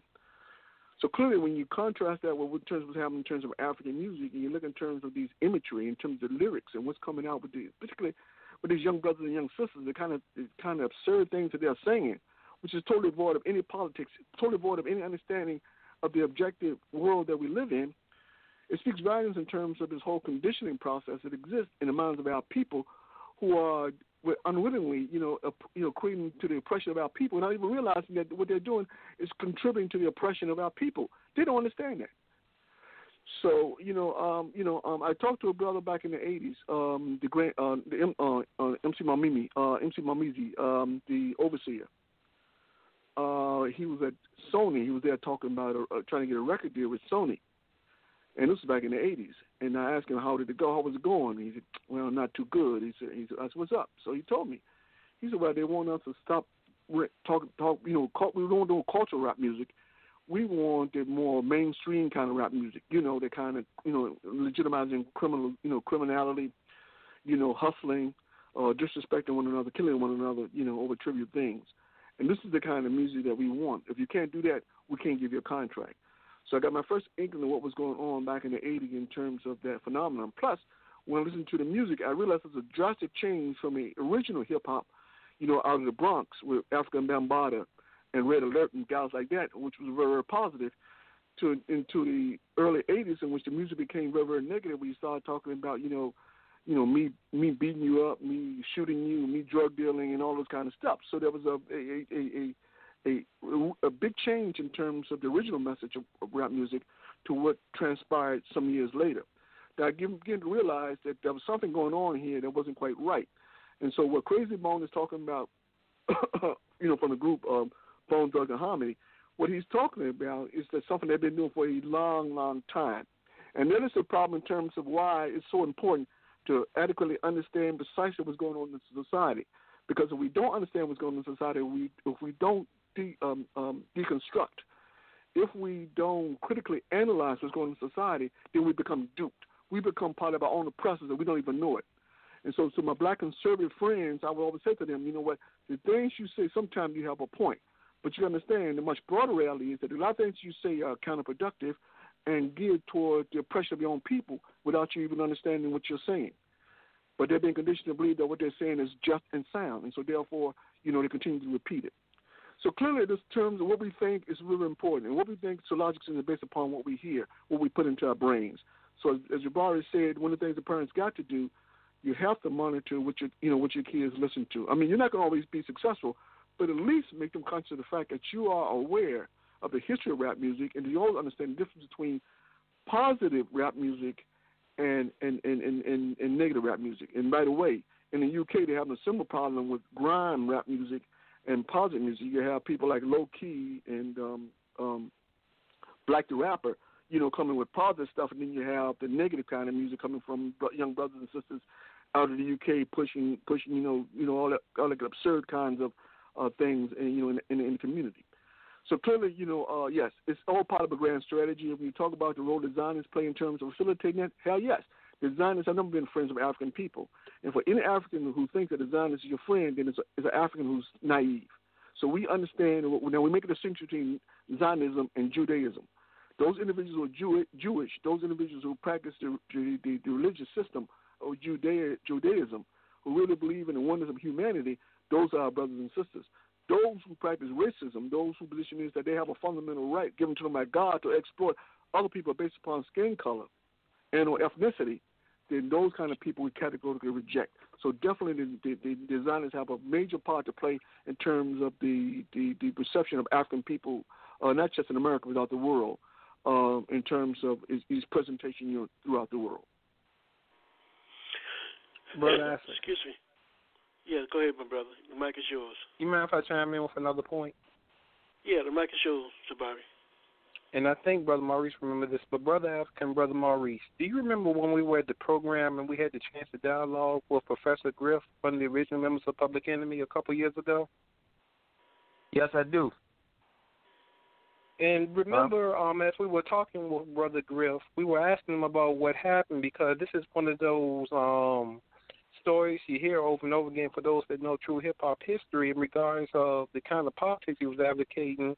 There was some behind the scene meetings that he was not privy to until they were ready to dismiss him from public enemy, but based off of his ideology, they basically exiled him from the group, even though Chuck D um, was ultimately against it because that was their minister information, but ultimately they got enough people to buy into him being removed, and he was able to detail this information to us as we were in person. So, in regards to what Brother Crazy Bone was saying, that's proof positive from a personal experience I had where I got to talk to a hip hop pioneer legend about just how they would do you.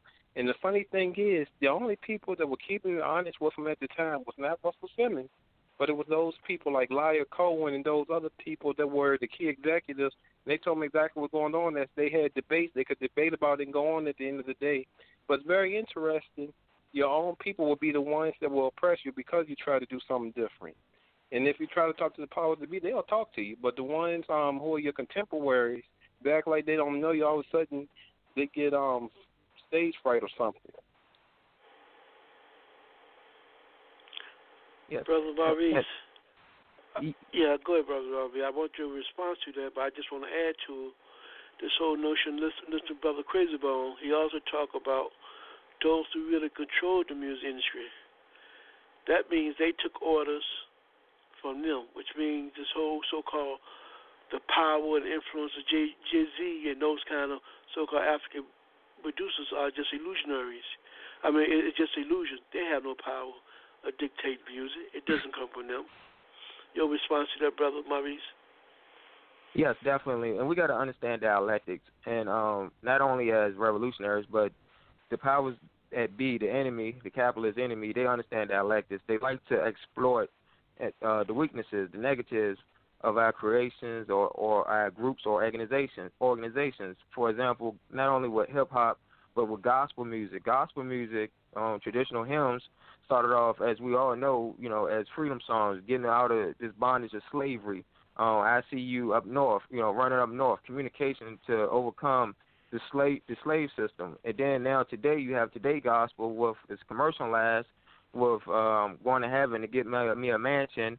Uh damn I'm gonna get my birthstone on the gate, you know, all that type of stuff. It's commercialized. The same thing with um Afro pop.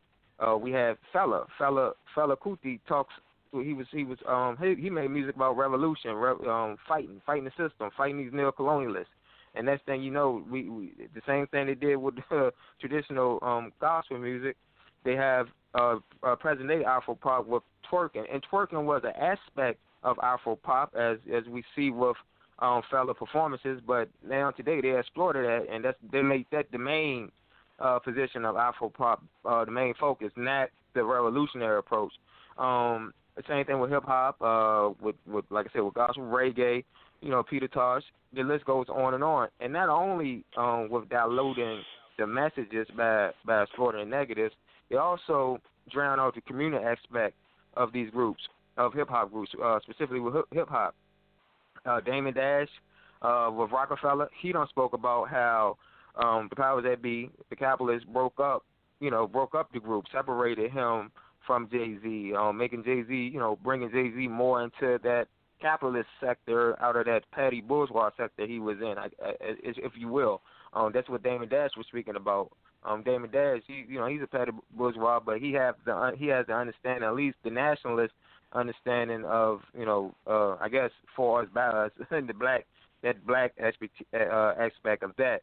But um, you know, that, this is what they do, man. They exploit our weaknesses. They do. They did it with uh, political organizations, Black Panther Party, and the US um, organization, uh, Nation of We talk about the 55th uh, anniversary of Malcolm X assassination. They did it with the Nation of Islam and with Malcolm X, SCLC, Martin Luther King, King's organization, uh, SNCC organization. This, this is this is what they do. They exploit our, our negatives and our weakness. And as as revolutionaries, we got to understand how to utilize dialectics to conform a negative into a to a positive positive that would benefit the the the, the mass uh masses of people, the working class. Um, this is what we have to understand. And like I said, um, you know, like you said, Bone Thugs, uh, Crazy Bone, understand this. Scarface, he understood that. Uh, Willie D, of the group Geto Boys, um, they under, they understood that, you know, in R R and B, uh, they did the same thing with Rhythm and Blues. Rhythm and Blues was speaking about wake up everybody, no more sleeping in bed. I can't sing,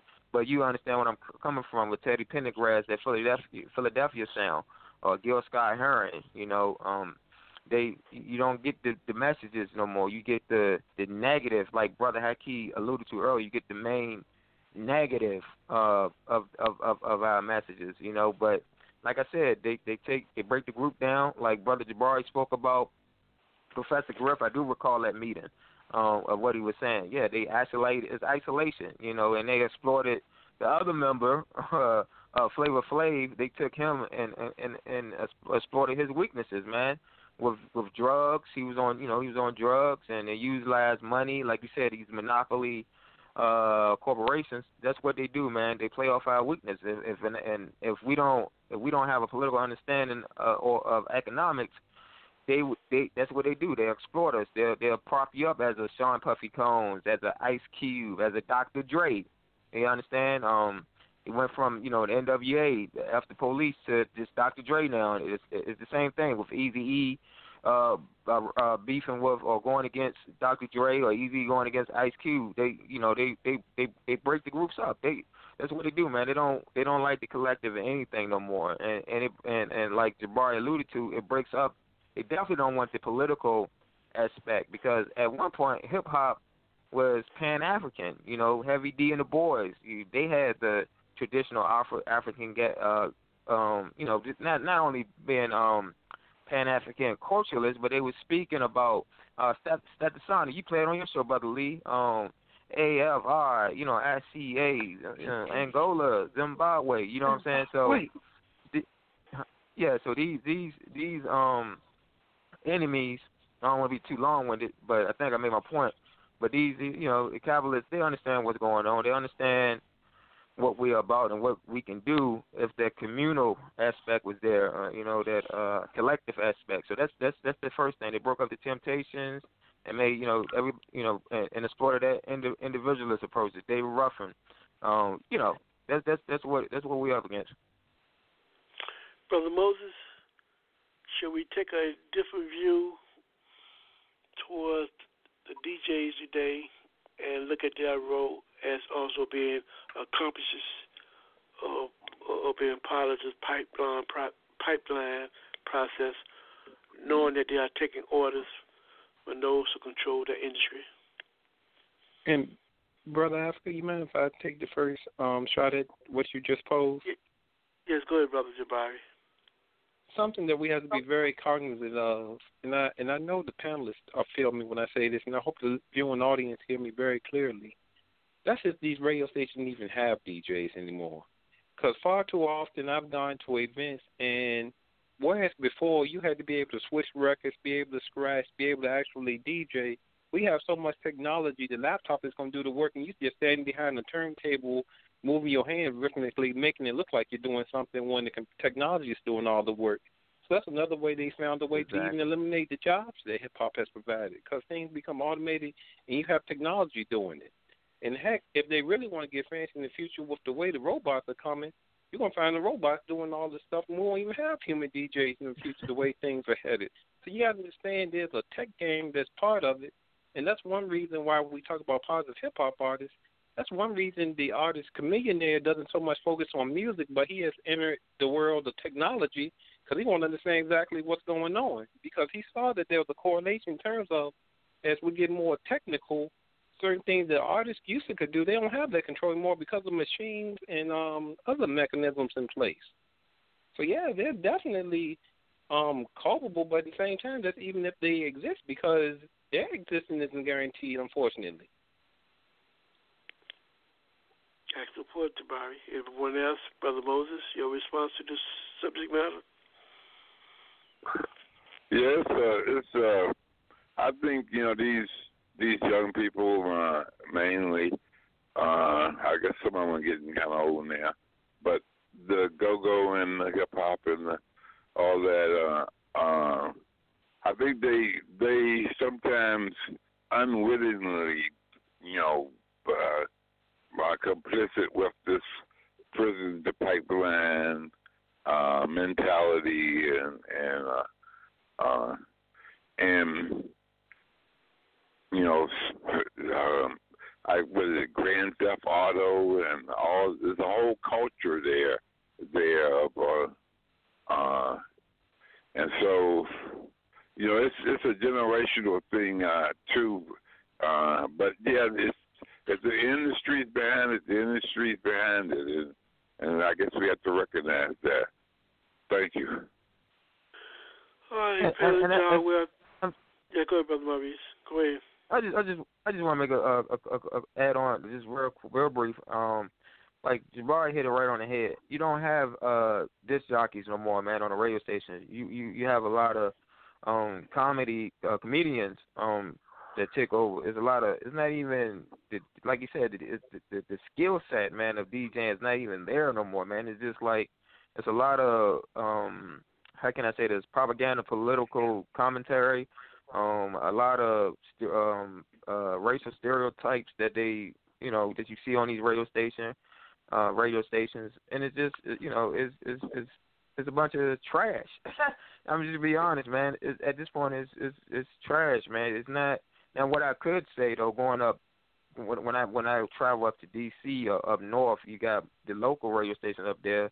You have some um you have some pretty good radio stations, uh local ones that play play some you know some uh that that that distribute good information, um good uh, political information, also good music. But right here in in the Commonwealth, man, what I hear, man, on a daily on a day to day basis, man, is is is is a bunch of trash. And like I just want to just want to add to that that good point uh, that Jabari made. The art of of disc jockeys is is it, you know, it's not there no more. The Jam Master Jays is is is not there, man. All right, panelists, job well done. To our listening audience, you listen to Africa on the Move. This is the first part of a two-part series not free what's happening to us. We'll continue this discussion next week. We encourage you to join us next Sunday from 7 to 9 p.m. So, right now, panelists, in terms of closing out, I'd like to get your final thoughts for the night. We're going to start with you, Brother Maurice. Your final thoughts for the night. I just want to say, brother Africa, please um, continue on having Africa on the move because Africa is still is definitely on the move uh, you know, in regards to all of the to all of the uh the tactics that the enemy is doing, Africa is definitely on the move. Africans here in the United States of America are definitely still on the move. Right here in Richmond, Virginia, all the way up, you know, on the East Coast to the West Coast, we are definitely still on the move. I would urge the listeners out there in in in, in um in the world to to to study, to read. Um, not only you know, uh, just just read and study, but be active in your own communities. Organize, organize, organize. Like brother Anthony, brother, all the brothers on this on this show say, organize. We need organization, man. Organization is key to what we're up against. It would never like reforms is not going to get it. Voting is not going to get it. Only organization is going to get it. Thank you. Thank you, Brother Maurice, for your contribution to today's program. And we'd like to get the final thoughts from Brother Jabari. Brother Jabari, your final thoughts for the night. You know, um, there are song lyrics. I'm not going to attempt to sing them, but they say music is the key, the key to everything. And we as African people have always been in tune with music. And even when times were the worst, whether it was shadow enslavement, Reaganomics, et cetera, et cetera, we always had good music. The fact that the music is so scarce today speaks of the state of society we're in. So we need to get to a place where we get in tune with what's spiritually always been a part of us and make sure we're promoting that good music that will help us have a better where we are. If nothing else, the music will unify us and not divide us when the music was good. So we gotta understand we gotta get hard to those lessons and we gotta really take the heart why the ancestors put so much emphasis on if nothing else having good music. And it wasn't like they had a lot of the technology and stuff we have now. They just had what God gave them and they used it to organize and strategize to help um create better conditions for those that were going to come later. And that's what we have to do. We have to sow the seed so that a brighter tomorrow will come, as well as working on the present. Peace. Thank you, Brother Jabari, for your thoughtfulness tonight, and uh, we will continue to struggle. Next, we'll go to Brother Moses. Brother Moses, you'll find the thoughts for tonight. Yes, yes, it's been a great show, and I, I've definitely uh, enjoyed. I always enjoy Brother Maurice. Uh, it's a penetrating analysis. Um, you, we we have a situation where the objective conditions are right. Um, the society and the so the political economy is highly socialized. Uh, there's a lot of people working, uh, a lot of industries, and uh, and it's millions of people in in in in industries uh, that have been organized and produce and are producing. So the objective condition is there, but it's a subjective factor. The consciousness, the political parties, the organizations of the working class. That's the problem, and we got to we got to bring consciousness to the movement, and that's that's the goal. Thank you. Thank you, Brother Moses, for your contribution to today's program. And we then will check you, Brother Anthony. Brother Anthony, your final thoughts for tonight. My final thought for the night is that um, is that we're not, uh, you, you know, we're not yet free, and we're not yet liberated, uh, and um, that's not going to come about until we get organized and politically educate ourselves and each other as to the realities, not only what's going on our, on our own turf, but around the world. And on that note, uh, want to announce once again that the All African People's Revolutionary Party (GC) and the National Council of Arab Americans are organizing African Liberation Day and Nakba Palestine Day 2020 in Washington D.C. on May 23rd, 2020, at Lafayette Park in Washington D.C. across the street from the White House. And for more information, please visit our website at www.a hyphen aprp hyphen gc.org. Thank you, Brother Anthony, for your contribution to today's program. And we now will go to Brother Haki. Brother Haki, you'll find the thoughts for tonight. Sure. Uh, two things. African Awareness Association, we're going to Cuba. Trip takes place July 24th July 31st. Uh, for more information, please call us 804 549 7492 or area code 202 714 9435 or email us at African Awareness Association, all one word, number two, at gmail.com. And uh, for, for brevity's sake, I'll simply say I encourage the community, you know, to continue to struggle. Um, the situation is, is getting critical every day, so we have to wake up. We have to become wise in terms of what's going on. And as always, I encourage people to unravel the matrix. And Brother Africa, you have a good night. And you the same, Brother Haki. We would like to thank all our panelists, our listening audience, and supporters for listening to Africa on the Move and continue to support this program. We encourage you to join us next week on the second part of two on, on a two-part series, Not Free: What is Happening to Us. Like always, we like to strive for you to go forward hour and backward novel. And one of the ways you can do that is come in, come home with us next weekend. There's a special event going on, an African weekend. We bring in Africa to you. It will take place in Richmond, Virginia, at the African um, Marketplace, which is located on Azalea and Richmond Henrico Turnpike, from 6 to 9 p.m. That's this coming Saturday and Sunday. And there'll be a special African show and dinner, will be from 5 to 9 p.m. That's on the 29th of February. Please, if you're in this town, have friends, come out and support the cause. Purchase your ticket, or if you'd like to be in, please call 319 1459. Until next time, let's remember Pan Africanism is the key. It will set all African free. Let's get organized and have free Mother Africa and our brothers and sisters. Until next time, we thank you for listening to Africa on the Move, and we'll leave you with some music of inspiration.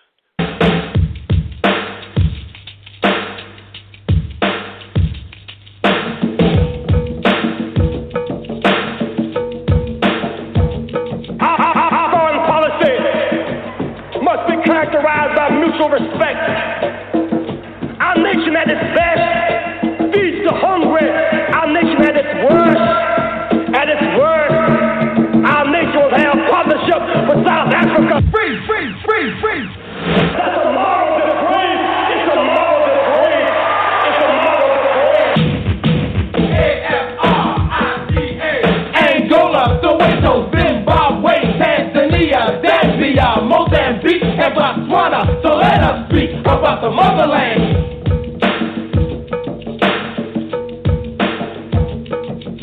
I know this girl whose name is Lola. She lives in a country called Angola. Her president's name is Dos Santos, and a man named Savimbi playing him.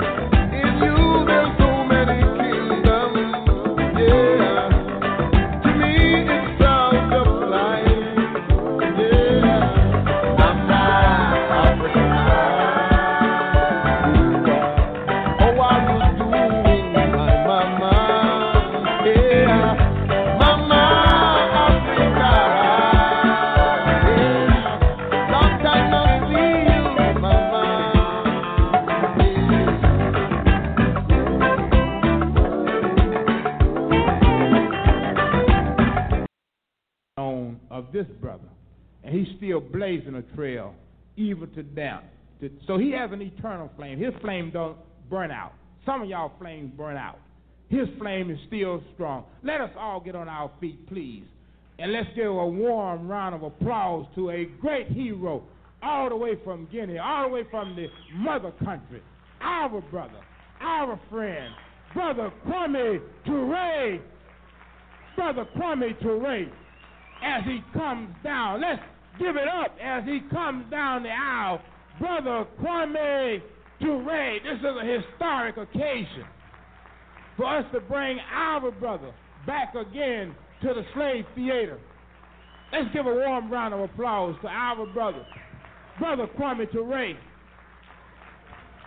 who's been on the firing line, who shook up America in 1966 when he hollered, Black Power! Black Power! Black Power! Black Power!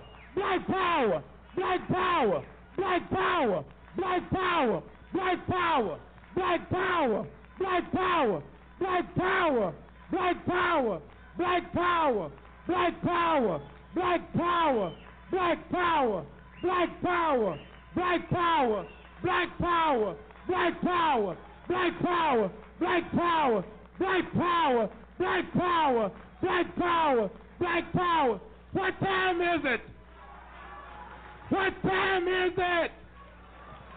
What time is it? What time is it? All right, Brother Kwame Ture. Let's give it up, Brother Kwame Ture.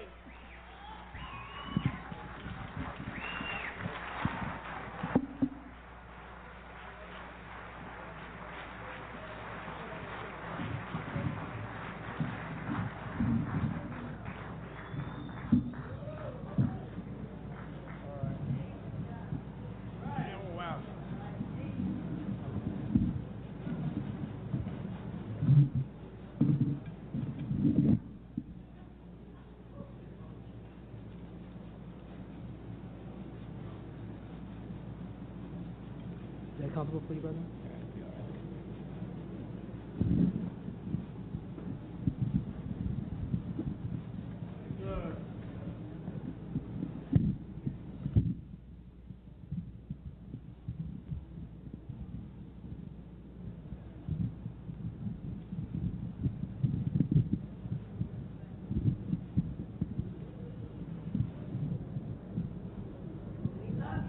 Thank you.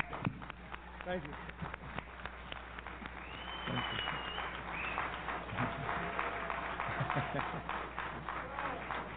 Thank you. We want to thank you for your warm welcome. You must excuse us for uh, sitting, but we have uh, some pain in our legs. and uh, we're trying as much as possible to stay off of it while we're doing some tests with the uh, doctors. Of course, the All African People's Revolutionary Party is always happy to be with the United African Movement. Uh, the All African People's Revolutionary Party is always happy to be the United African Movement. And uh, there are three members of, uh, three other members of our Central Committee who are present. Uh, Brother Ron Gibbs is here, no? Brother Ron Gibbs is here, yes. Sister Mawina Kouyate, who's also the head of the All African Women's Revolutionary Union.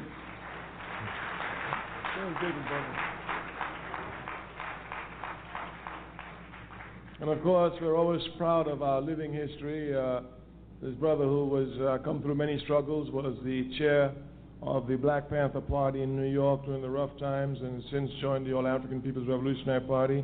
I've had the honor of working with him for almost 30 years, a member of our Central Committee, the youngest member, David Brothers.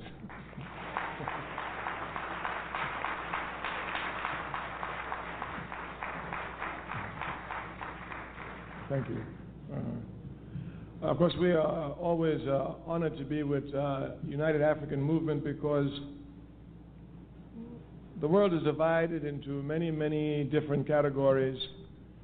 But one of the categories which interests those of us who are concerned with advancing humanity the most is that between the conscious and the unconscious. This uh, division between the conscious and the unconscious must be properly understood. The people instinctively love freedom, and they will instinctively fight for freedom. But you cannot win freedom on instincts, you can only win freedom on reason. Therefore, the unconscious are those who react on instinct. The conscious are those who react on reason. The job of the conscious is to make the unconscious conscious.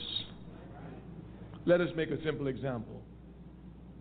I think it was in 1992, after one more brutal beatings too many, the African population in Los Angeles, California revolted, rose up in righteous rebellion. This was instinctively revolutionary. Instinctively, in the sense that it wasn't planned. Instinctive, in the sense that it was this reaction to brutality. And this instinctive revolutionary act was very costly to American capitalism. It even had to bring in the American army. Very costly. But since it was on instinct, it had no reason, nothing to direct it, it would spin itself out. Those who participated in it were largely unconscious. We must come to understand that the overwhelming majority of our people are unconscious. But just because they're unconscious, you shouldn't think they don't want freedom. As a matter of fact, sometimes the unconscious is quicker willing to give their lives in struggle than the conscious. These are simple facts. Would you imagine what it would be like when we are conscious rebellions, when we consciously organize to rebel in Los Angeles with reason? I mean, making supply lines, making sure armaments are there, having hospital aid, having fire brigades, just like they do even in Ireland. Nothing big, just a little planning. Just a little planning. This is what we want to speak to you about this evening making the unconscious conscious.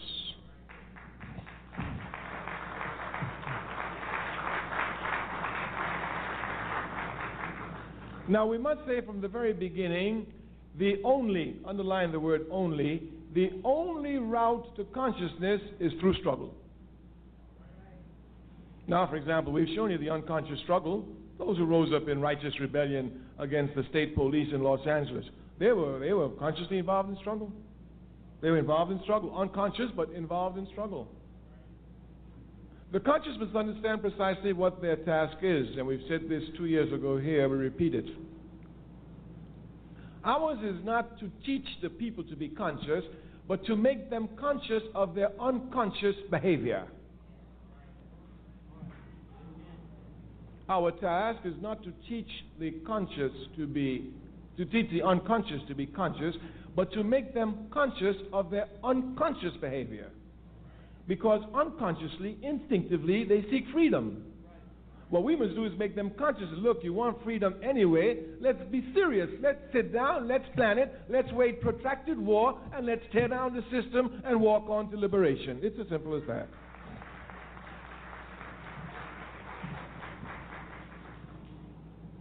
This aspect of the unconscious becoming conscious is linked to mobilization and organization, something we mentioned last year. We must make clear distinctions between mobilizers and organizers. To be an organizer, you must be a mobilizer. But being a mobilizer doesn't make you an organizer. Much confusion is to be found here. Malcolm X was a great mobilizer, he was a great organizer. Martin Luther King was a great mobilizer, he was not a great organizer. These facts can be easily seen from King and Malcolm. When Malcolm went to a place, he left a mosque. When King went to demonstrations, he broke down desegregation and he moved on.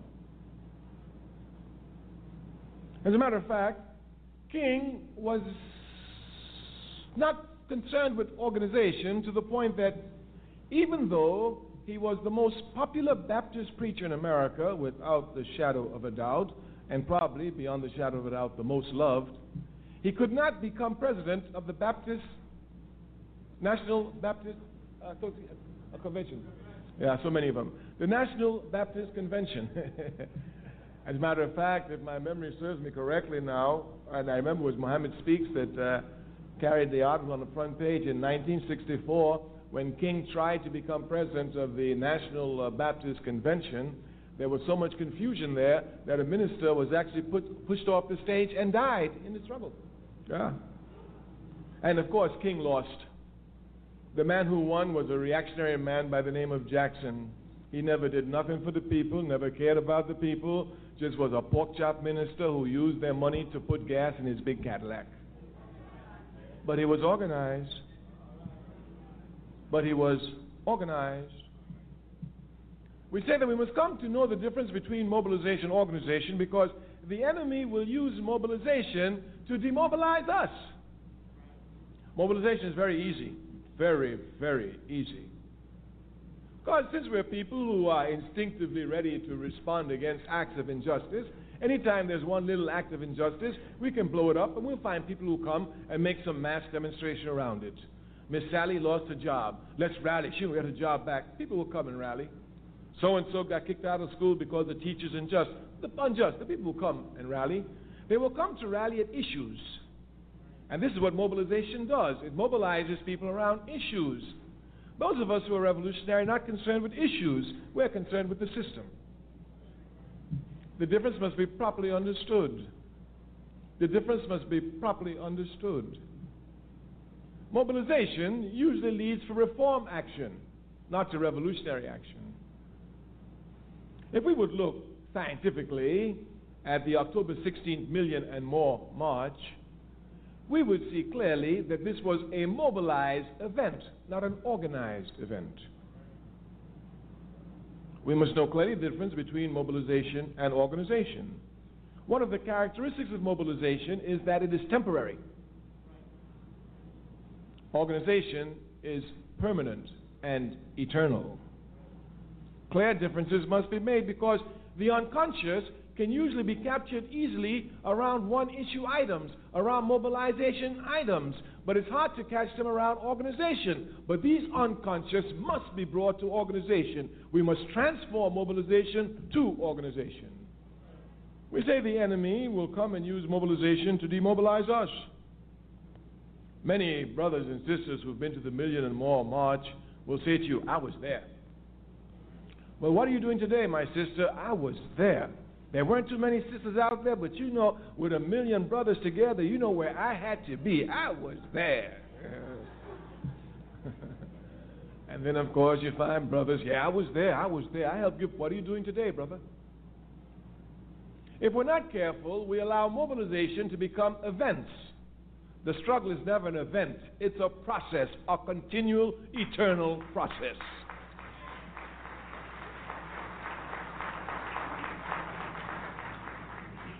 We say it is our job to use mobilization to drive us to organization. You know our theme is organization. We want power. We don't want money. We don't want fame. We don't want fortune. We don't want popularity. We want power. Power. And power comes only from the organized masses. Power comes only from the organized masses. Therefore, since this is what we're concerned with power, and we as a Pan Africanist, we have every right to be concerned with it. Africa, after all, is the richest continent on the face of the earth. Properly organized, should be the most powerful continent on the face of the earth. Therefore, our drive towards power is clear. We want power, and we can only have power through the organized masses. Of course, capitalism, a system which, in deforming our thinking, always seeks to make it appear as if the organized masses is some unattainable goal. Even the other day, when speaking to a sister who, uh, sister who's been involved in uh, activities over a period of years, she said, uh, Kwame Ture, uh, so you, when you say a mass party, what do you mean? I said, I mean a mass party. She said, but the APRP goes everywhere in England, they go in the Caribbean, in, uh, uh, in, uh, in the United States, in Africa, and they're always saying about a mass party. What do you mean? I said, every African in the world inside our party. She said, Are you going to get that? I said, that's what I'm working for. And if I don't get it, my granddaughter gonna get it. But I'm working for it. Her disbelief comes from the fact that capitalism tells us that, well, you can be scientific about everything except human nature. That people are so different, they have such different tastes, such different ta la la la, that you can't bring them together under the same roof. This is a lie. We will never tire of saying it. Capitalism does not lie some of the time, it lies all of the time. When it tells the truth, it's a result of a double lie. it's a logical fact. It's a logical fact. So capitalism has this belief that you can't organize all the people around the same thing. That's not true. You can organize all the people around one thing truth.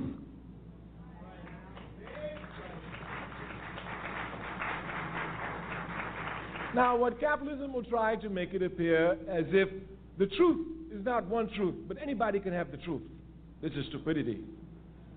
Nobody's born with the truth inside of them. If they were, they wouldn't need to live.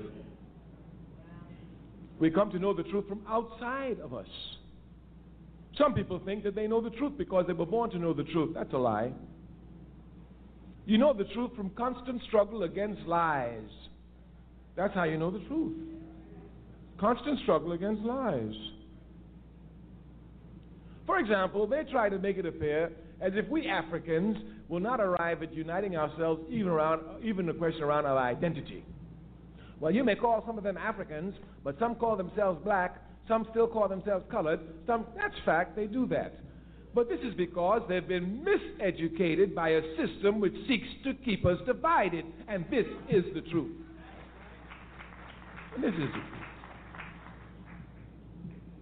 Obviously, we cannot be all of us so many different things. We must be one thing. Of course, for our party, there's no question. As for the United African Movement, we're Africans. End of discussion. End of discussion. This struggle is not an easy struggle. The struggle to go from Negro to black was a difficult struggle. Capitalism did everything to roll it back. Even had us confused. I'm not black, look at me, I'm brown colored. Yes. I'm not black, I got Indian blood in me. Oh. What nonsense they didn't have us say just to run away from the truth. We told them then it is more difficult to go from Negro to black than it is to go from black to African. Many people criticized us for our efforts. Oh, in the 1970s, we had our last press conference. We said, we're going to put the word Africans on the lip of every African in America, and we're not going to use the capitalist media press. And we have done it, and we have not used the capitalist media press.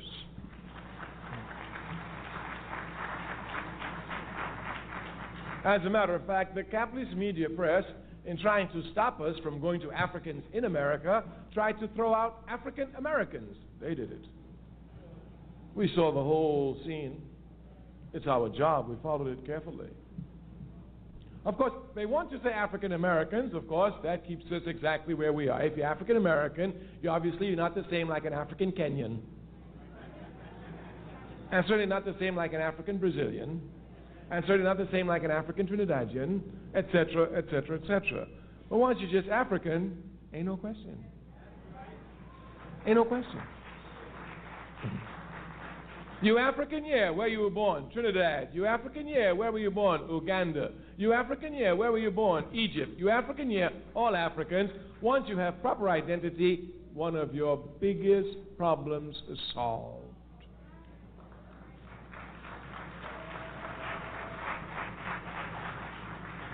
Because a people must know their national interests a people must have a clear understanding of their national interest. The job of American imperialism is to let us think that our national interest is within the confines of American imperialism. That's why black American, African American, anything but make sure they hold on to America.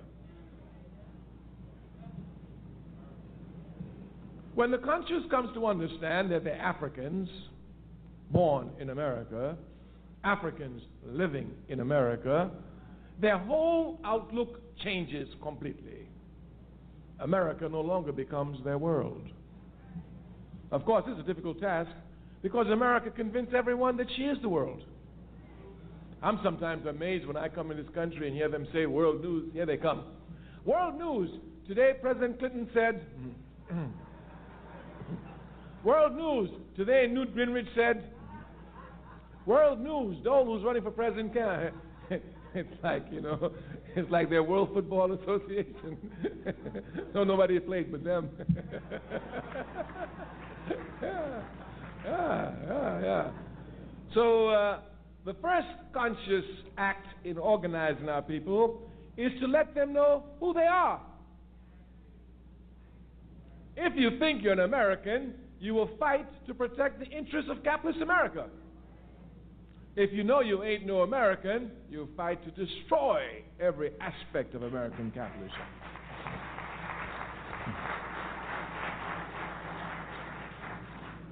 Our people have been unconsciously moving towards Africa. You know, I am uh, very fortunate. I spend a lot of time with our people, and I always stay with the poor. I stay with the poor because the poor, they are pure. I mean, the poor will fight and give their lives for positions which they're incapable of occupying. They shock me sometimes with their naivety and their honesty. No wonder they can so easily be exploited. I remember once sitting in Ghana at the house of uh, Akbar Muhammad, who's the uh, international representative of the Nation of Islam. And uh, there was a lot of people in the house, so I walked outside in the gate, and I sat down. There's a little kennel there, and a concrete. I sat down by the kennel. The gardener next door came and sat down next to me. We began talking. So we talked naturally about Ghana. We talked about Ghana. We talked about Nkrumah. So after a while, he said, "Were you born in Ghana? Are you Ghanaian?" I said, "No, I wasn't born in Ghana. I just live in Guinea." He said, "But you know a lot about uh, Ghana." I said, "Well, yeah, I did a lot of study of the Ghana Revolution." I didn't tell him that I was the uh, political secretary of Kwame Nkrumah when Nkrumah was co-president in Guinea. I didn't even tell him who I was. You know, Kwame Ture meant nothing to him, just another name. After talking with the man for about half an hour, you know what the man said to me? Doesn't even know me now. He said, you know what? He said, listen, I only went to third standard. That's like about third grade. He said, I don't have no education. But people like me, we could fight and put people like you in power, and you'll help us. Yes. I've seen it everywhere. In the South, I used to see people die for positions they couldn't occupy. As a matter of fact, people who couldn't get to the university died so students who had the ability could get to university. People who couldn't vote died so people become mayors.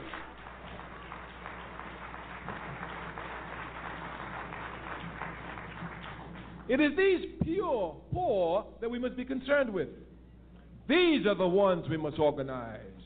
These are the real makers of history. Forget the ones who are always talking and doing nothing.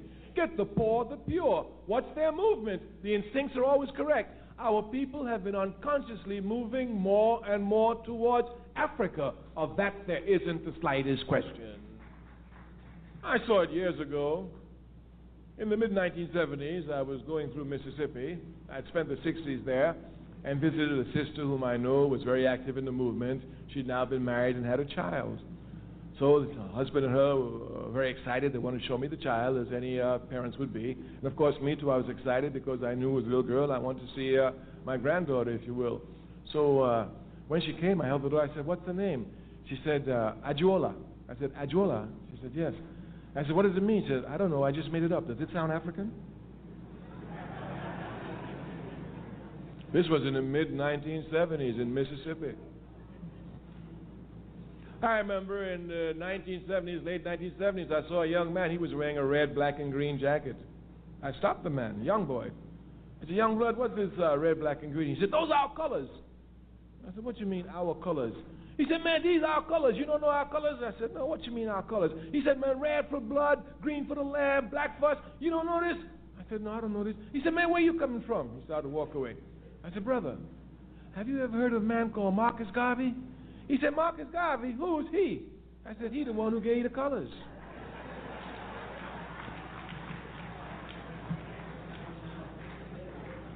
the unconscious are moving towards Africa.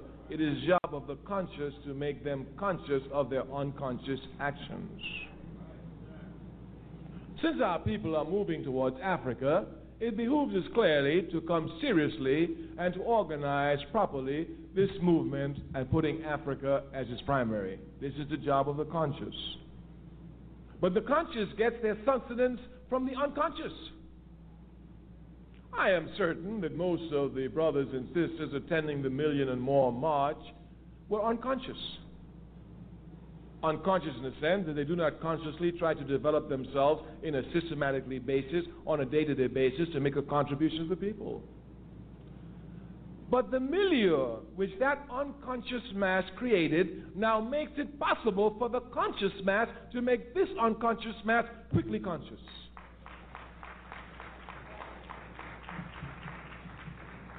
Quickly conscious. And this is our task. I had the honor, when working for the Student Nonviolent Coordinating Committee in 1968 in Washington, D.C., after having served as one year as the chair of the organization, of being with the SNCC team that helped develop the first Black United Front in this country. It came out of Washington, D.C., was well organized. After leaving for Africa, and uh, much confusion, mainly with the infusion of money into the Black United Front, the front fell apart. Moving to the All African People's Revolutionary Party, we have done everything in our possibility to create an African United Front. What do we mean by an African United Front?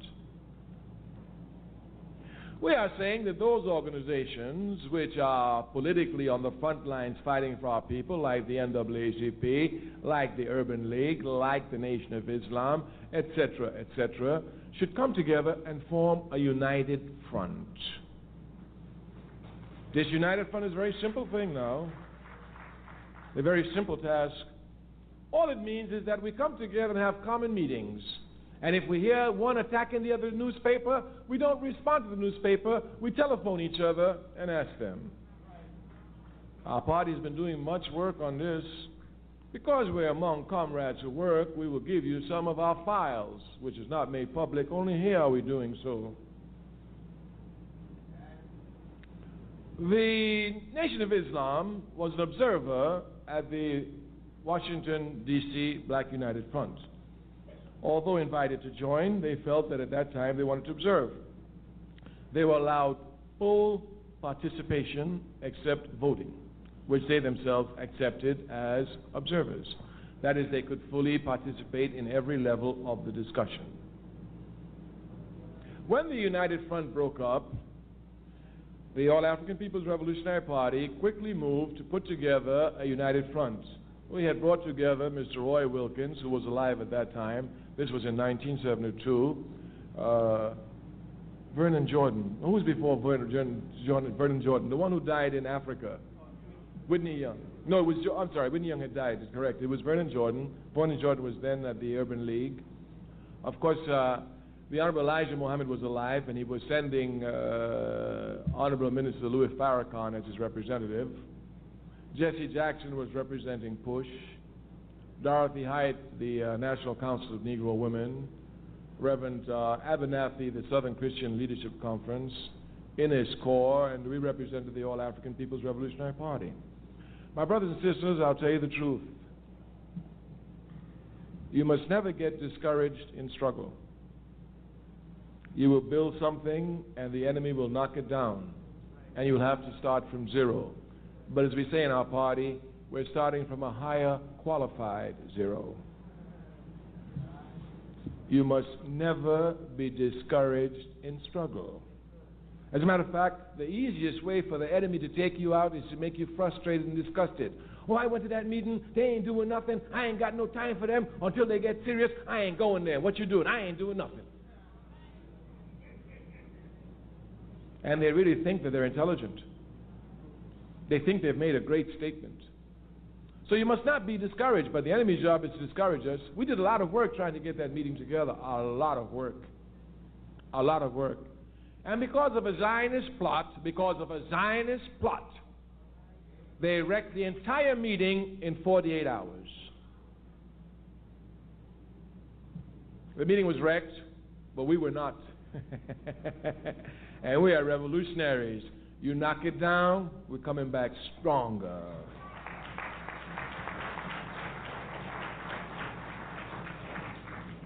We accepted defeat. We licked our wounds. We pursued our battle. We continued with this aspect of it.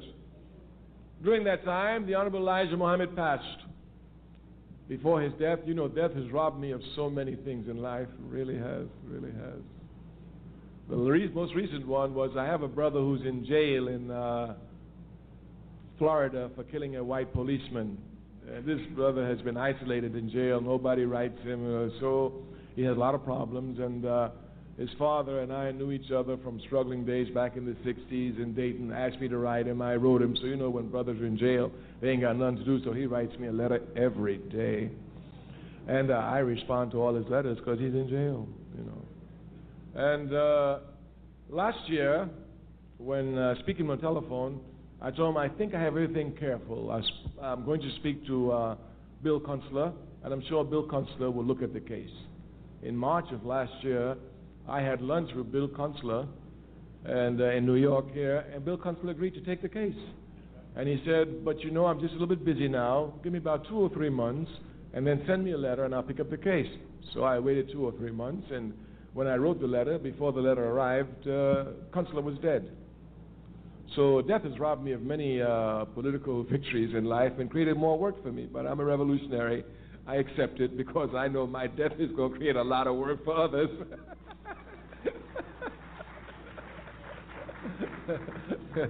so it's robbed me of a lot. The Honorable Elijah's uh, Muhammad's death robbed me of a, robbed the All African People's Revolutionary Party of a golden chance to uh, create the United Front.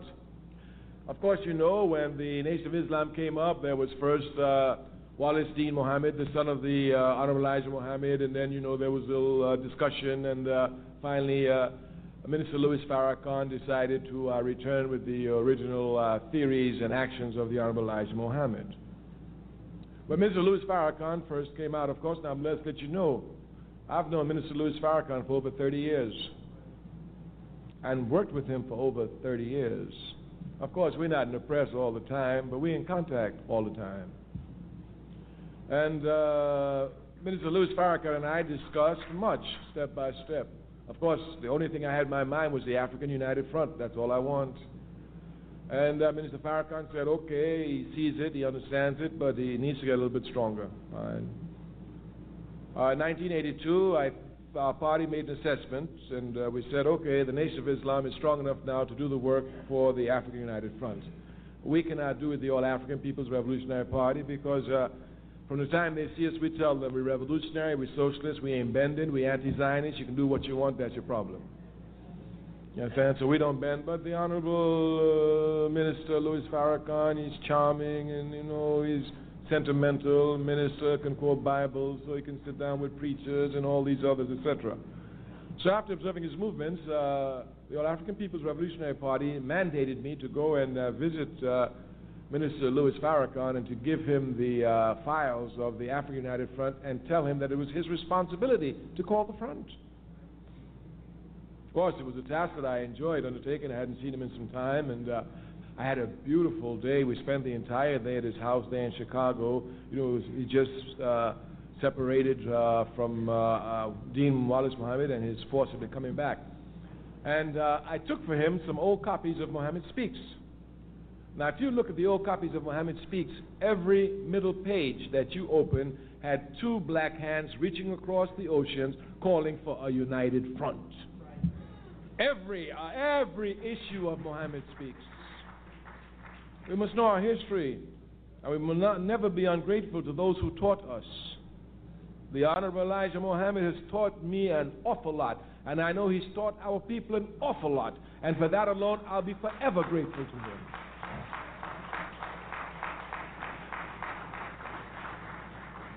Minister Farrakhan agreed to take the program. He had no choice. I told him, this is your program. This is what your leader says you're supposed to do. He ain't my leader, he's your leader. And you say you're following his footsteps, you know, and he was getting ready to do it. He didn't do it. Here's your chance. You're supposed to do what he didn't do, you know. So, of course, Farrakhan had no choice. He had to accept it. We were well prepared. Everything was in proper order to have, finally, once again, our African United Front. By 19, uh, when was uh, Jesse first talking about running for president? It was 1984. Well, 83 was the announcement. When did uh, Farrakhan make the alliance with him? November 83. So by 82, I left me. I went back to Africa. Everything was moving. I was in contact with uh, Minister Farrakhan. Our party people were in contact, feeding us step by step. I came back uh, in early 1983. I met with uh, Minister Farrakhan. I explained to him uh, precisely the steps that we thought we could help in bringing the African United Front together.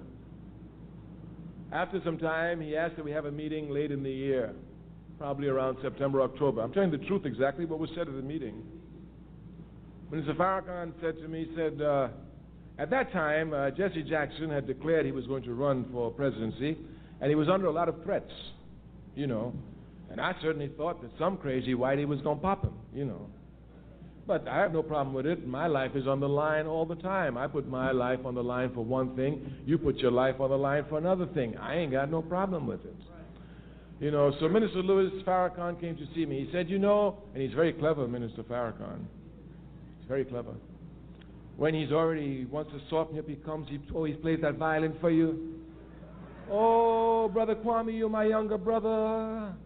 But you know, you are so profound in political analysis. You surpass us all, that even though I am your older brother, I must come and seek advice from you. he's rough, you know, he's rough on that violin. he sings some sweet songs on that violin.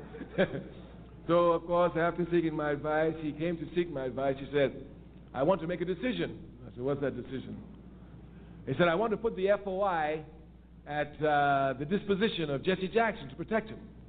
I said, Well, if you want to do that, that's your decision. He said, Well, you don't seem enthusiastic about it. I said, Well, I'm not. he said, Well, uh, Jesse Jackson might get killed. I said, He probably will get killed.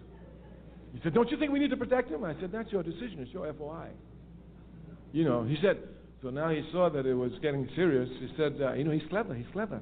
Because he'll switch on you fast. You know, if you not, if you don't switch with him, you'll be in back gear while he's front gear. You're already saying yes when you start thought you were saying no. Yeah, he's rough.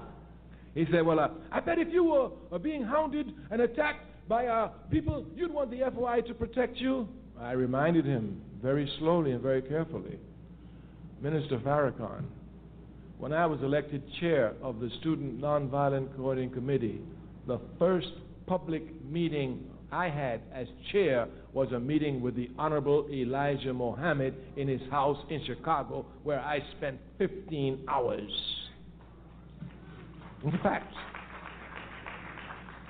it was here that I met Muhammad Ali for the first time.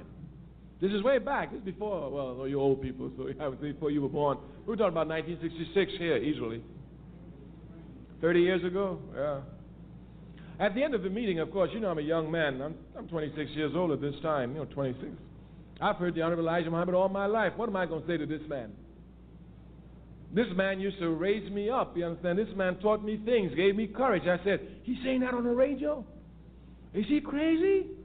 Yeah, he's a white devil. That's what I said. They ain't none but white devils. That's what they, yeah. Yes. He tell the truth right out there. He wouldn't bite his tongue for nothing. You know, and uh, I reminded uh, Honorable Elijah, uh, the Minister Farrakhan, I said, at the end of the day, the Honorable Elijah Muhammad looked at me. I was sitting directly across from his table. He said, Son, he said, the devil wants you. I said, Yes, sir. He said, Son, the devil is out to get you. I said, Yes, sir. He said, Son, you must be careful. I said, Yes, sir, I'll be very careful all my life. I've been working in a, a dying, a mine pit among the enemy, and I'm older now. I have more experience. So he said, They're mean. You know, I said, Yes, sir, I know they're mean. He said, They're going to get you. I said, Yes, sir. He said, So, son, I'm going to put the FBI at your disp- the FOI at your disposition. Everywhere you go, I'm going to send out an order that the FOI must protect you.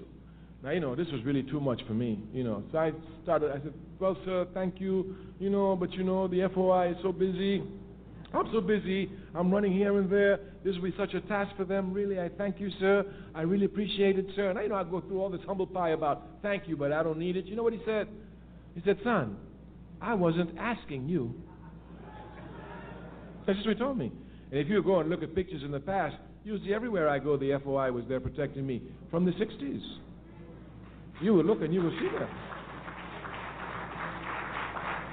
So I reminded this to Minister Louis Farrakhan. I reminded him of it. And I said, Minister Farrakhan, the FOI will protect me, but I promise you they will never protect me because I want to be President of the United States of America. They might protect me because I want to rip up America, but never because I want to be President of America.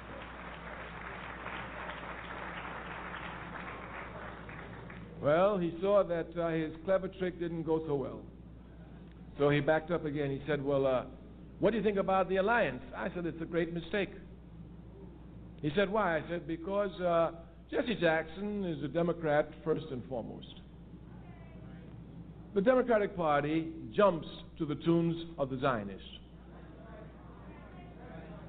While the Student Nonviolent Coordinating Committee was a confrontational organization and confronted Zionism outright, the first place I read about the Palestinian struggle in this country was in the Muhammad Speaks newspaper. The Honorable Elijah Muhammad taught me about Palestine when no left wing paper in this country did. And they talk about nationalism is chauvinism. Look at that.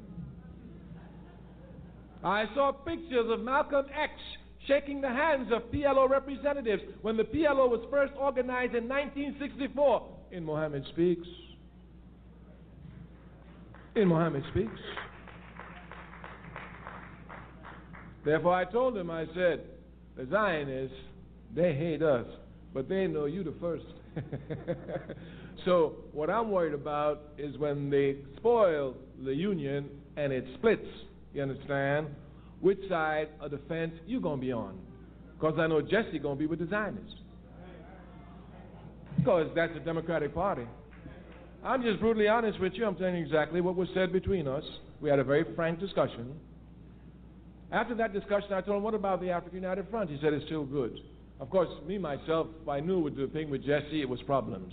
But in spite of obstacles, you must do your work. In spite of obstacles, you must persevere. I said, Well, I want you to meet uh, Jesse ja- uh, John Jacobs of the Urban League. He said, I've never met him. I said, I'd like you to meet him. He said, You can arrange a meeting? Will he meet with me? I said, Yeah, I can arrange a meeting. He meet with you. I arranged a meeting at Johnny Jacobs' uh, office here in New York, in Manhattan. The first time they met each other, I just sat in the background, talk, talk, talk. So well did our meeting go that Minister Louis Farrakhan and Johnny Jacobs signed a letter that day issuing a call for a united front among the political organizations in this country. We have it in our files. When the time comes, we will demonstrate this. The Urban League has a copy, Farrakhan has a copy, and Major Thatcher, Thatcher, Hatcher, Hatcher, yeah, Hatcher from Gary has a copy because at that time he was head of the mayors, and we were working with him, of course. Uh, of course, I went back to Africa. It didn't take me long before I heard all this nonsense about gutter religion, Judaism, gutter, or dirty religion, or whatever, whatever. And uh, Jesse having to uh, split from Farrakhan, and you know what happened.